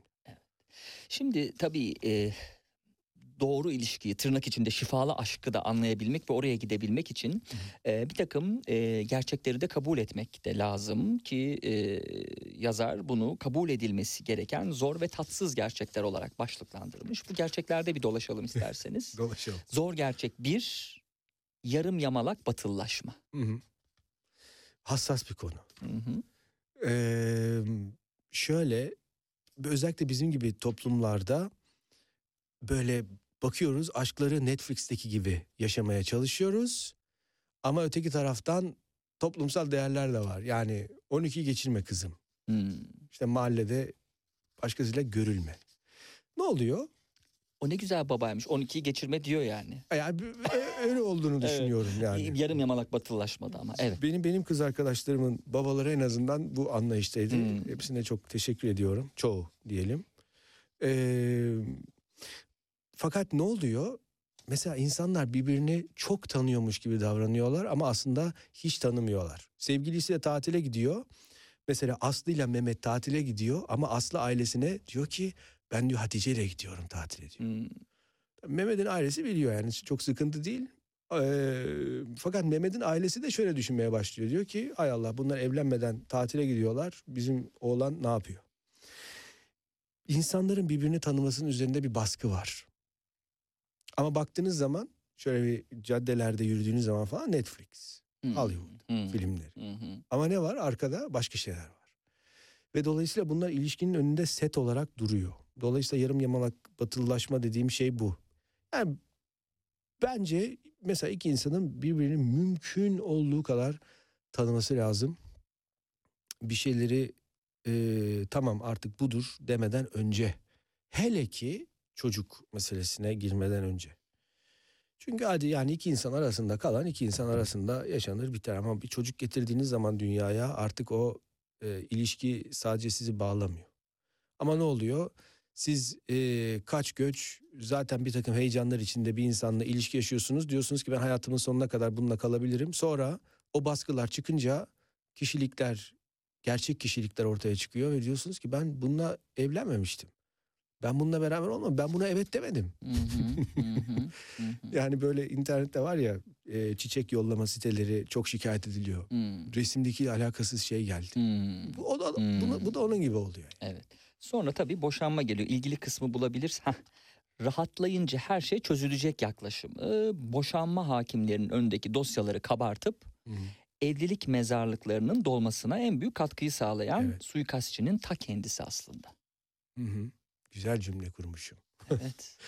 E çünkü hep şey yani işte biz evet bu engelleri aşınca bu baskı bitince aynı eve girince her şey çok güzel olacak. Hı hı. E, kı- kıskançlık bitecek işte bilmem ne bir şey. Hiçbir şey bitmiyor. Çoğalıyor. Zor gerçek ikiye baktığımız zaman cinsiyet rollerinin baş döndüren değişimi diyor. Evet. Buradaki zor gerçekle yüzleştiğimiz Hı hı. zaman. Evet. Çünkü kadın erkek evrimsel olarak yani baktığınız zaman 10 bin yılın en büyük değişimini yaşıyoruz. Ee, kadının gücünü fark etmesi ve yeni fark edilen her şey büyük bir güçle gelir. Yani siz mesela bir şeye yeteneğiniz olduğunu fark ettiniz. Her hafta sonu onu yaparsınız değil mi? Kadınlar da gücünü fark ettiği zaman şu anda bir bağımsızlık sarhoşluğu içine girmeye müsaitler Hmm. zaten her birey bağımsız olmalı. Bağımlılık çok kötü bir şey. Ama güzel şeylerin de sarhoşluğuna girip e, bazı şeyleri görmezden gelmek mümkün olabiliyor. Her şeyde denge ve farkındalık. Her şeyde denge ve farkındalık. Mutluluğun anahtarı bu.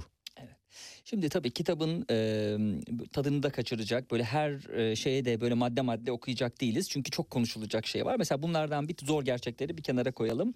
İlişkilere dair klişeler ve tehlikeli e, hurafeler. Evet. Ben biraz bahsederim. O da son derece ilginç. E, mesela ilk hurafe çok görüşürseniz sıkılırsınız. Evet. Hurafe mi bu? Uf. em- Aa. Uf. Evet. Bir- Yani bir numaralı hurafe o. Yaşadım. Hmm, Olmuyor öyle bir şey. hmm. Olmuyor. Soğuma giriyor araya. Hayır girmiyor. Ne sıkılıyorsunuz? Yok Ne e, görüşmezseniz çok sık belki soğuma giriyor araya. E, özlüyorsunuz o zaman. Hmm. Yani gerçek bir şey bulduğunuz zaman, gerçek bir paylaşım bulduğunuz zaman eee, orada işler bozulmuyor. Ama yani hani siz ben bunu şuna benzetiyorum ya aynen. Kaplama bir masa aldınız. Gerçek ahşap değil, kaplama. Hı hı, Onu ne kadar hor kullanırsanız üstündeki kaplama o kadar çok çabuk uçar, uçar yani. hı hı. Gerçekse, masifse antika olur. Ben buna benzetiyorum. O bir şeyi antika yapmanın yolu onu kullanmaktır, onu değerlendirmektir, onun yaşanmışlığıdır. Dolayısıyla hiç kimse hani çok görüşmeyelim, sıkılırız falan filan bu bir hurafe bir. Zehirli aşkın bir numaralı Hmm. sponsoru bu. Çünkü ondan sonra aynı eve girince ne yapacaksınız? Ne yapacaksınız yani? Hmm. Çok görüşün. Evet. Çok tükenen tükensin ya Evet. sıkıntı yok. Nitekim bunu daha sonra kaçan kovalanırın da bir hurafe olduğunu söylemekle sürdürecektir. İyice cilasını atıyor. Kaçan kovalanmaz demek ki. Ee, kaçan kovalanıyorsa ortada bir oyun vardır. Hmm. Gerçek Strateji, değil. ilişkiler E, tabii. strateji değildir diyorsun. Ee, Hayır asla değildir. Olmamalıdır. Hmm. Ee, zaten o işte zehirli aşkın bir numaralı yani iki numaralı diyeyim. Şimdi bir numarayı e, şeye verdik. tamam. İki numaralı sponsoru. Hmm. İşin içine strateji girmişse, hesap girmişse ne çıkıyor? İçtenlik oyundan çıkıyor. E ne izleyeceksiniz ondan sonra? Biz mesela daha önce bir ilişki uzmanı bir e, Ceyda Aydıner'i konuk etmiştik. Günaydın mesajı göndermeyin demişti. Mesela hani günaydın çok şeydir ya. Yani gönderilebilir ya günaydın mesajı. E, günaydın mesajı gönderince çünkü şey demişti. Yani ben çok önemli biriyim falan diye düşünüyor demişti. Ama tabii farklı görüşler e, doktrindeki bir görüşe göre öyle bir görüşe göre başka olabilir tabii ki. Şu an sadece konuğumuzun e, bilgilerine odaklanıyoruz Tabii ki. ve onu dinliyoruz. Nikahta keramet vardır sözünün de bir başka hurafe olduğunu öğrendik. Aynen. Yoktur aslında. Yani e, şimdi düşünün. nikah yokken daha sorumluluk daha azken Hmm, bir bir şeyler, şeyler sinyal veriyor. evet bir şeyler sinyal veriyor. Sonra sorumluluk binmiş, resmiyet binmiş. Size demişler ki tamam artık bu insan. Kusura bakma başka bir insanla kafede yakalanırsan bile bu Evet. yani e, yasal olarak bile bir problem teşkil edebilir. Hmm. Şimdi bir baskı bindi işin Hmm. içine. Baskı altında değilken yani bir diyelim ki bir yazın böyle şişme bir yatağınız var denize götüreceksiniz odada sönüyor. Hmm. Denize götürür müsünüz? Denizde keramet vardır. diye. Hmm. Sönmez ya denizde. ne oluyor sonra? Güzel örnek bu arada. Değil mi? evet. Şimdi buldum. Aynen tabii. Destek yayınlarından çıktı. Zehirli Aşk'tan Şifalı Aşka Hı hı. e, kitabı Sarp Genco Genç Arslan'ın romantik ilişkilere dair her şeyi anlattığı. Bu kitabının bir başka bölümünde de e, hatalar e, yer bulmuş. İlişkilerde en sık yapılan hatalar. Bunların bir numarası kıskançlık ve korku. Hı hı. Evet. Öyle- Sevginin ölçüsü kıskanmak değildir. O sahiplenmenin ölçüsüdür ve Türk filmlerinin en doğru cümlelerinden biri der ki bedenime sahip olabilirsin ama ruhuma asla. Evet, aynen öyle. Yani bir insanı e, kıskanırız. Bakın kıskan, Hmm. kıskançlığı engellemek mümkün değil. Yani eğer bunu hissediyorsanız hiçbir hisle savaşmanız size bir fayda getirmez. Hislerle savaşmayacaksınız. Onları anlayacaksınız. Fakat bir insanı kıskandığınız için üstüne gidiyorsanız o insanın hani bir, bir başka atasözü vardır. E, eşeğin aklına karpuz kabuğu düşürmek diye. Hı hı. İnanın ekosistemi bozduğunuz için kıskanılan insan kendini hiç aklında yokken o ilişkinin içinde rahatsız hissetmeye başladığı için dışarıya dönebilir. Baskılardan uzak tutmak gerekiyor ilişkileri. Hmm. Çünkü zaten hayat çok baskılayıcı. Yani Kensho'da bunu hep yazıyorum. 21. yüzyıl gerçekten insan doğasına çok fazla hizmet etmeyen aykırı bir e, yüzyıl. Çok fazla baskı var.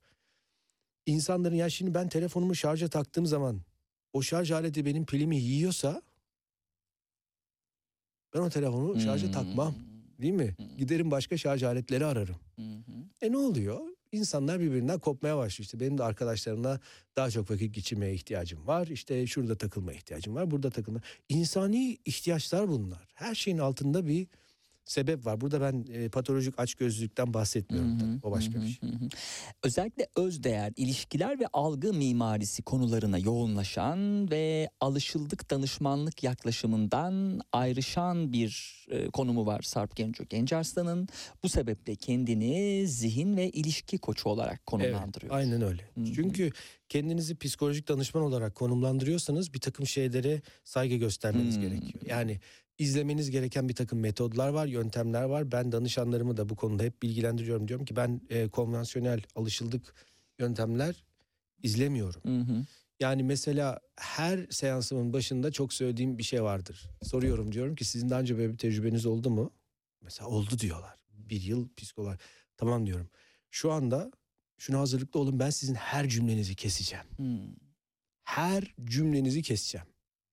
Çünkü eğer siz kendi başınıza oturup anlatmak istiyorsanız yani benim bana bakmaktan çok daha keyifli bir yere bakarak Hmm. ve bana verdiğiniz parayla da kendinize güzel bir şeyler alıp onun eşliğinde anlatabilirsiniz daha taşa.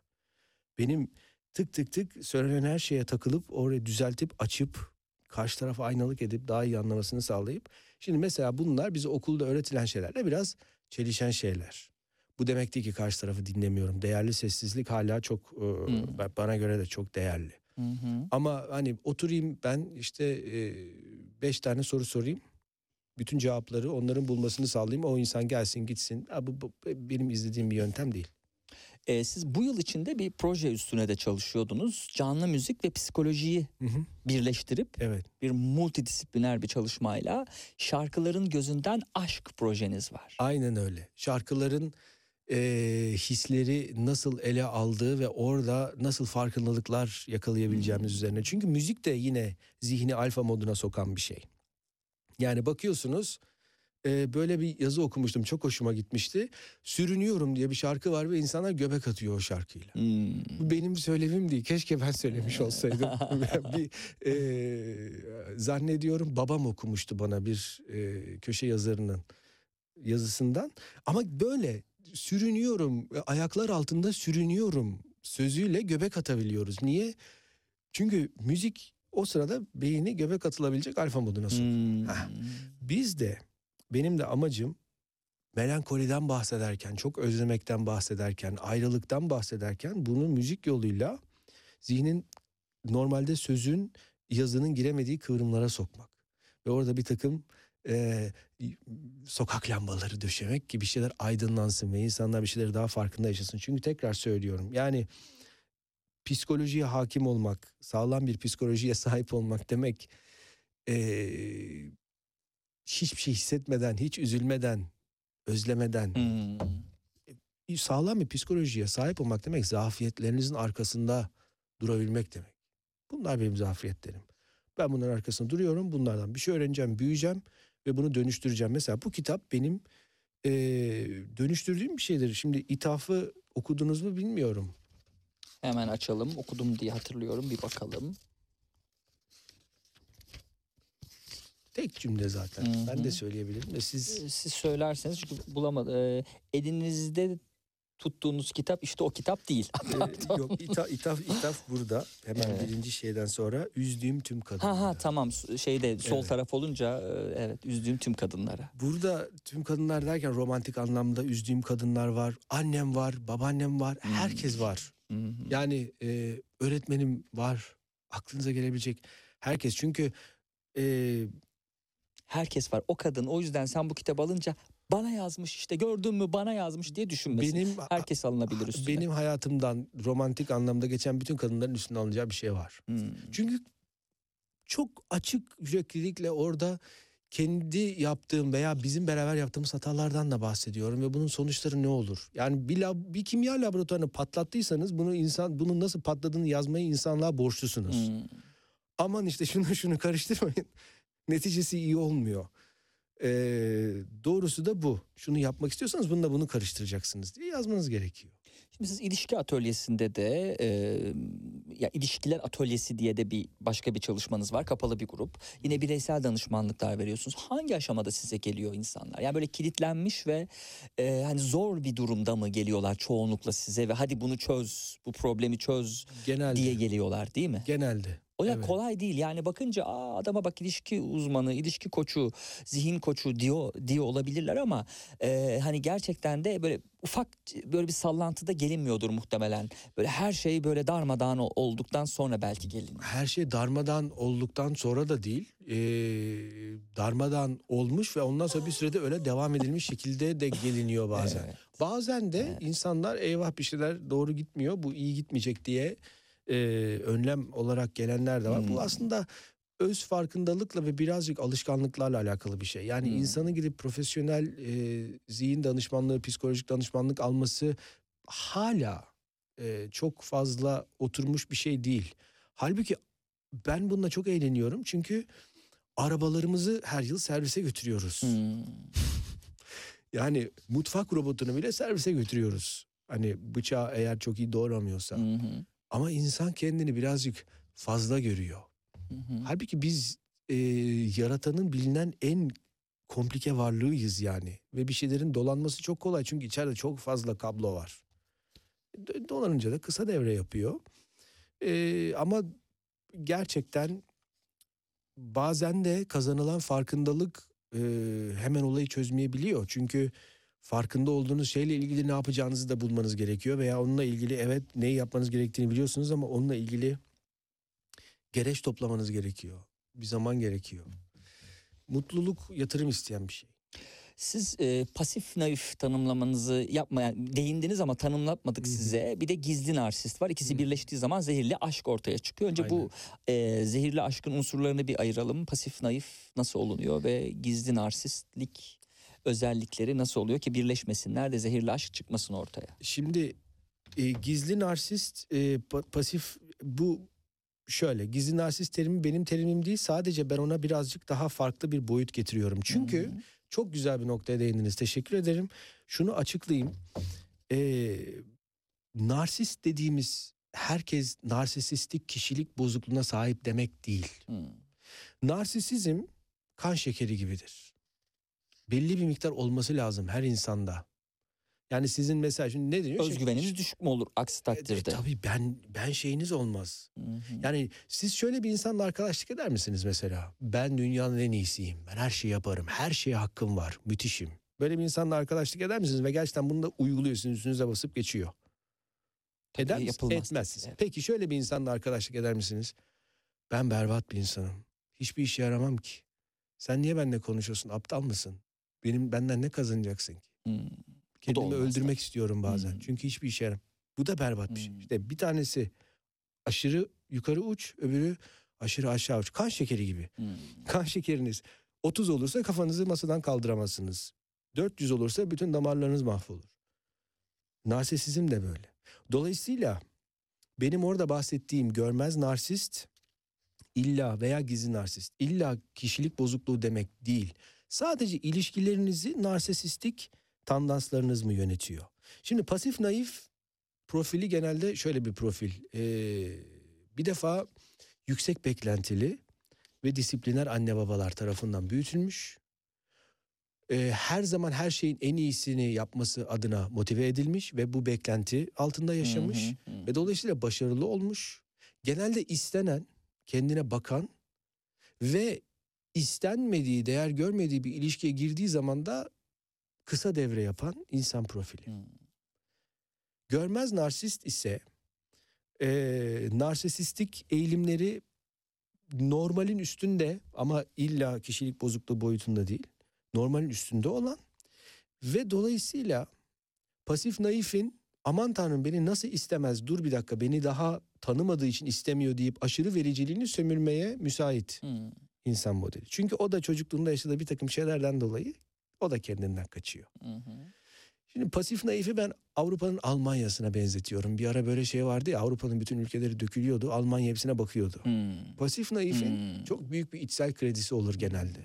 Başarısı dolaylı, çok sağlam bir özgüveni dolaylı ve agresif de olmaz. Der ki bir gün bu insan benim ne olduğumu, benim kıymetimi anlayacak. Ve o zaman biz sonsuza kadar mutlu olacağız. Ve bunun için Almanya gibi böyle kredi musluklarını Hmm. açar kendi iflas edene kadar. Hı. Görmez narsist de adı üstünde yani Enerji emmeye devam eder. tabii çünkü görmüyor. görmüyor. Ve dahası o da kendini öyle bir yetiştirmiş ki bu enerjiyi alabileceği her zaman birkaç tane kaynak olur. Bir Hmm. kaynak kurursa öbür kaynağa Hmm. gider. Bu da karşı tarafta değersizlik hissini Hmm. uyandırıyor. Hmm. Gizli narsist dediğim terim pasif naiflerin bazen muzdarip olabileceği bir şey. Yani siz aslında bu görmez narsiste gerçekten saygı duyuyor musunuz? Onun kariyerine, onun kişiliğine, onun özel yaşantısındaki değerlerine. Hayır. Çoğu zaman öyle. Mesela karşıma birisi geliyor. Diyor ki çok aşığım, çok seviyorum. Peki diyorum onunla ben sizi aynı eve koysam. evlendiniz. Mutlu olur musunuz? Hayır diyor. İlişki diyor çok kötü olur diyor. Çünkü ben diyor onun diyor şu şunu şundan yaşayamam diyor. E peki o zaman onu niye istiyorsun? Çünkü istenmemeyi kabul edemiyor. Hı hı. İşte gizli narsisizmden kastım bu. bu. Burada ben bir şeyleri örtbas edip de kişilik bozukluğunu örtbas ederek insanları sömürmek asla bundan bahsetmiyorum. O zaman ne oluyor? İlişkinizi mutluluk, mutlu hayaller, mutlu bir gelecek planları değil, sadece aman tanrım beni nasıl istemez Hı hı. Duygusu, Hı hı. egosu yönetmiş oluyor. Hı hı. Gizli narsisizmden kastım bu. Bununla da ilgili e, çok konuşuyorum, çok anlatıyorum. Çünkü herkes herkesi yaftalamaya Hmm. maalesef çok acı. Bu narsist. Hı. Ya bizde benim zamanımda DSM 4 okutuldu bize. Şimdi DSM 5 var tabii onu da okuyorum. E, mecburuz onu okumaya ama bize öğretilen e, etik dersine giren Ron Livingston, e, ruhu şad olsun. Bize öyle derdi. Emin ya birini teşhis etmeden, etiketlemeden önce emin olduğunuzdan emin olmak için şüphelenin. Dolayısıyla bakıyorum şimdi sokakta herkes işte bu, bu narsist. Bu e, histrionik. Ya iki tane kitap okuyup olacak işler değil bunlar. Hı hı.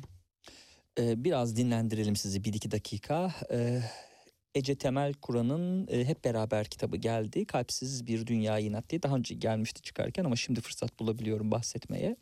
Her yerinden sökülen bir dünyada her şeye rağmen insana inanmanın büyüsüne dair bir manifesto sunuyor. Hep beraber de Ece Temel Kur'an güzellik yaratmanın insanlığın kaderi olduğuna inanmayı seçenlere politik bir değişim için ahlaki bir sözleşme öneriyor. Ece Temel, Temel Kur'an'ın bu son kitabını size hediye etmek istiyorum hep beraberi. Ee, şimdi Çok da güzel bir kapak. Evet bayağı e, güzel bir hazırlık yapmış Everest yayınları. Şimdi e, dönecek olursak e, sınırlı sayıda bir sınırlı bir dakikamız kaldı daha doğrusu. E, şeyden biraz bahsedelim ki eğlenceli geldi bana. İlişkilerde karşılaşacağınız kişilik modelleri. E, gönül belası, sıkıcı ama güvenli, beyaz atlı prens, kül kedisi, imkansız masal ve büyük şans olmak üzere e, e, gruplara ayırmışsınız kişilik modellerini. Evet. En böyle eğlenceli bulduğunuz hangisi? E, gönül belası mı? Gönül belası. O zaman biraz gönül belasından bahsedelim. Gönül belası eee, bir iki tane başka insanlarda bulmanız çok zor Hmm. olan özelliğe sahip. Ama yani her bir özelliği başına da 20 tane dikenle gelen insan türü. Hmm. Şimdi vazgeçilmesi çok zor çünkü diyorsunuz ki ben bunları bunları nerede bulacağım? Beraber olması da çok zor. Çünkü ya, dikenlere belli bir süre dayanabiliyorsunuz. Ama hayatınızda büyük ihtimalle e, yani böyle derler ya film şeridi gibi akarken en çok anıyı eğer hayatınızdan böyle biri Hmm. geçmişse Gönül tabii, belasından. tabii. orada en büyük e, şey rating o yani. Şimdi tabii e, hurafelerden bahsettiniz, okuyucuyu hazırladınız. Yine ilişkilerde hatalardan, sık yapılanlardan bahsettiniz. Yine e, teorilerinizi anlattınız. İşte şifalı aşklara yavaş yavaş yelken açmak lazım. Bu bilgilerle biz şifalı bir aşka nasıl yelken açacağız? Kendiniz olacaksınız önce. Hmm. Kendiniz olacaksınız. Neyseniz o olacaksınız. Yine pasif naiflerimizin bir başka şeyi mükemmelliyetçi oldukları için kendilerini sunmadan önce mükemmel olmayı bekliyorlar. Maalesef böyle bir şey yok. Hmm. Hiçbirimiz mükemmel Hmm. değiliz. Kendiniz olacaksınız. Kendinizi ortaya koyacaksınız. Siz gerçek olacaksınız ki gerçeği bulsun ve yaşadıklarınız da gerçek olsun. Hmm. Çünkü yani siz mağazada kendinizi masa diye satıp ona merdiven çıkarsanız sizin üstünüze kimse yemek yemiyor yani. Peki son olarak böyle ilişki evrelerinden böyle hap gibi böyle birkaç cümleyle en ilginç noktalarından bahsedecek olursak. ilk olarak flört aşaması. Ee, iki sayfa anlatmışsınız ama böyle ne söyleyebilirsiniz bize? Flört Diyorlar. aşamasında kendiniz olmanız ve e, olayı olduğu gibi yaşamanız çok önemli. Stratejiler falan. Bana göre yani tabii ki hiçbir meslektaşımın veyahut hiçbir insanın bırakın sadece meslektaşlarımın fikrine aykırı düşmek istemem. Bana göre flört aşaması kendinizi anlatma dönemidir. Hmm. Ve orada daha fazla gönül yatırımı yapmadan, daha fazla emek vermeden uygun mu değil mi insanlar onu anlarlar. Tabii ayrılmak da ilişkilerin bir parçası Ya. doğru. O da sevdaya dahil başlığıyla verilmiş. Ki ayrılıklar da tabii grup grup e, bu kategorizasyon işinden e, iyi anlıyor Sarp Genco Gencarslan. Mesela onurlu ayrılıktan Evet. söz ediyor. Ayrılırken dikkat edilecek şeylerden bahsediyor ve ayrılık sonrasını yönetmek Tabii. önemli. Bir ilişki içinde karşı tarafın en zayıf noktalarını anlarsınız. Şimdi ayrılırken eğer onları İnsanı vuruyorsanız... tanımak için makam vereceksin. Aynen. Aşığı tanımak için ayrılacaksın gibi bir şeye mi? E, yani aşığı, aşığı tanımak için e, aşk yaşayacaksın. Çünkü o öyle. Gerçekten ilişki içinde anlıyorsunuz. Ve eğer onlara saldırıyorsanız ayrılırken sırf karşı tarafı tarumar etmek, canını yakmak için Hmm. işte o pek onurlu bir davranış olmuyor. Çünkü karşı tarafı mahvediyorsunuz ve karşı tarafın bundan sonra karşılaşacağı insanların da hayatına dokunuyorsunuz. Kötü karma aslında. Hmm. Çünkü o sizden çarpıp karşı şeride geçip insanlara çarpmaya devam edecek yani. Bir, bir- bir- ama burada gözden yani canı cehenneme ne olursa olsun değil. Unutmayın ki size gelen insanı da daha önce birisiyle ayrıldı. O insanı da birisi feci şekilde tahrip etmiş olabilir. O yüzden toplumsal sorumluluk, sosyal Hmm. bilinç çok önemli burada. Evet nasıl bulmak istiyorsan öyle bırak yani. Evet yoksa dönüp dolaşıp karma e, bizi de sokabilir. Bizi de vurabilir. Aynen. Nasıl bulmak istiyorsan öyle bırak. Evet güzel. Yani hiç şimdiye kadar hani bunu birçok şey için söylemiş olabilir. Mesela anneniz yatak odası için söylemiş olabilir. Tuvaletlere yazılabilir nasıl bırakmak istersen öyle ama bir ilişki için herhalde bir insan için karşı cins için İlişkiler da tuvalete hemcins için. dönebiliyor çok hızlı şekilde maalesef. Evet. Evet tabii sorular var. X'ten next olur mu? Affetmeli miyim? Ee, gibi sorularla da Sarp Genco Gencarslan e, hem takipçisini hem de artık okuyucusunu demek lazım. e, bilgilendiriyor. Yine kırılan güven tamir edilebilir mi sorularının cevabı da hepsi Ee, Sarp Genco Gencarslan'ın kaleminden. Şimdi programın ilk kısmında sevgili dinleyenler savaş edebiyatına bir kulak vermiştik. Türk savaş edebiyatına. İkinci kısımda ise aşk konuştuk. Acaba programcı subliminal olarak ne mesaj veriyor olabilir?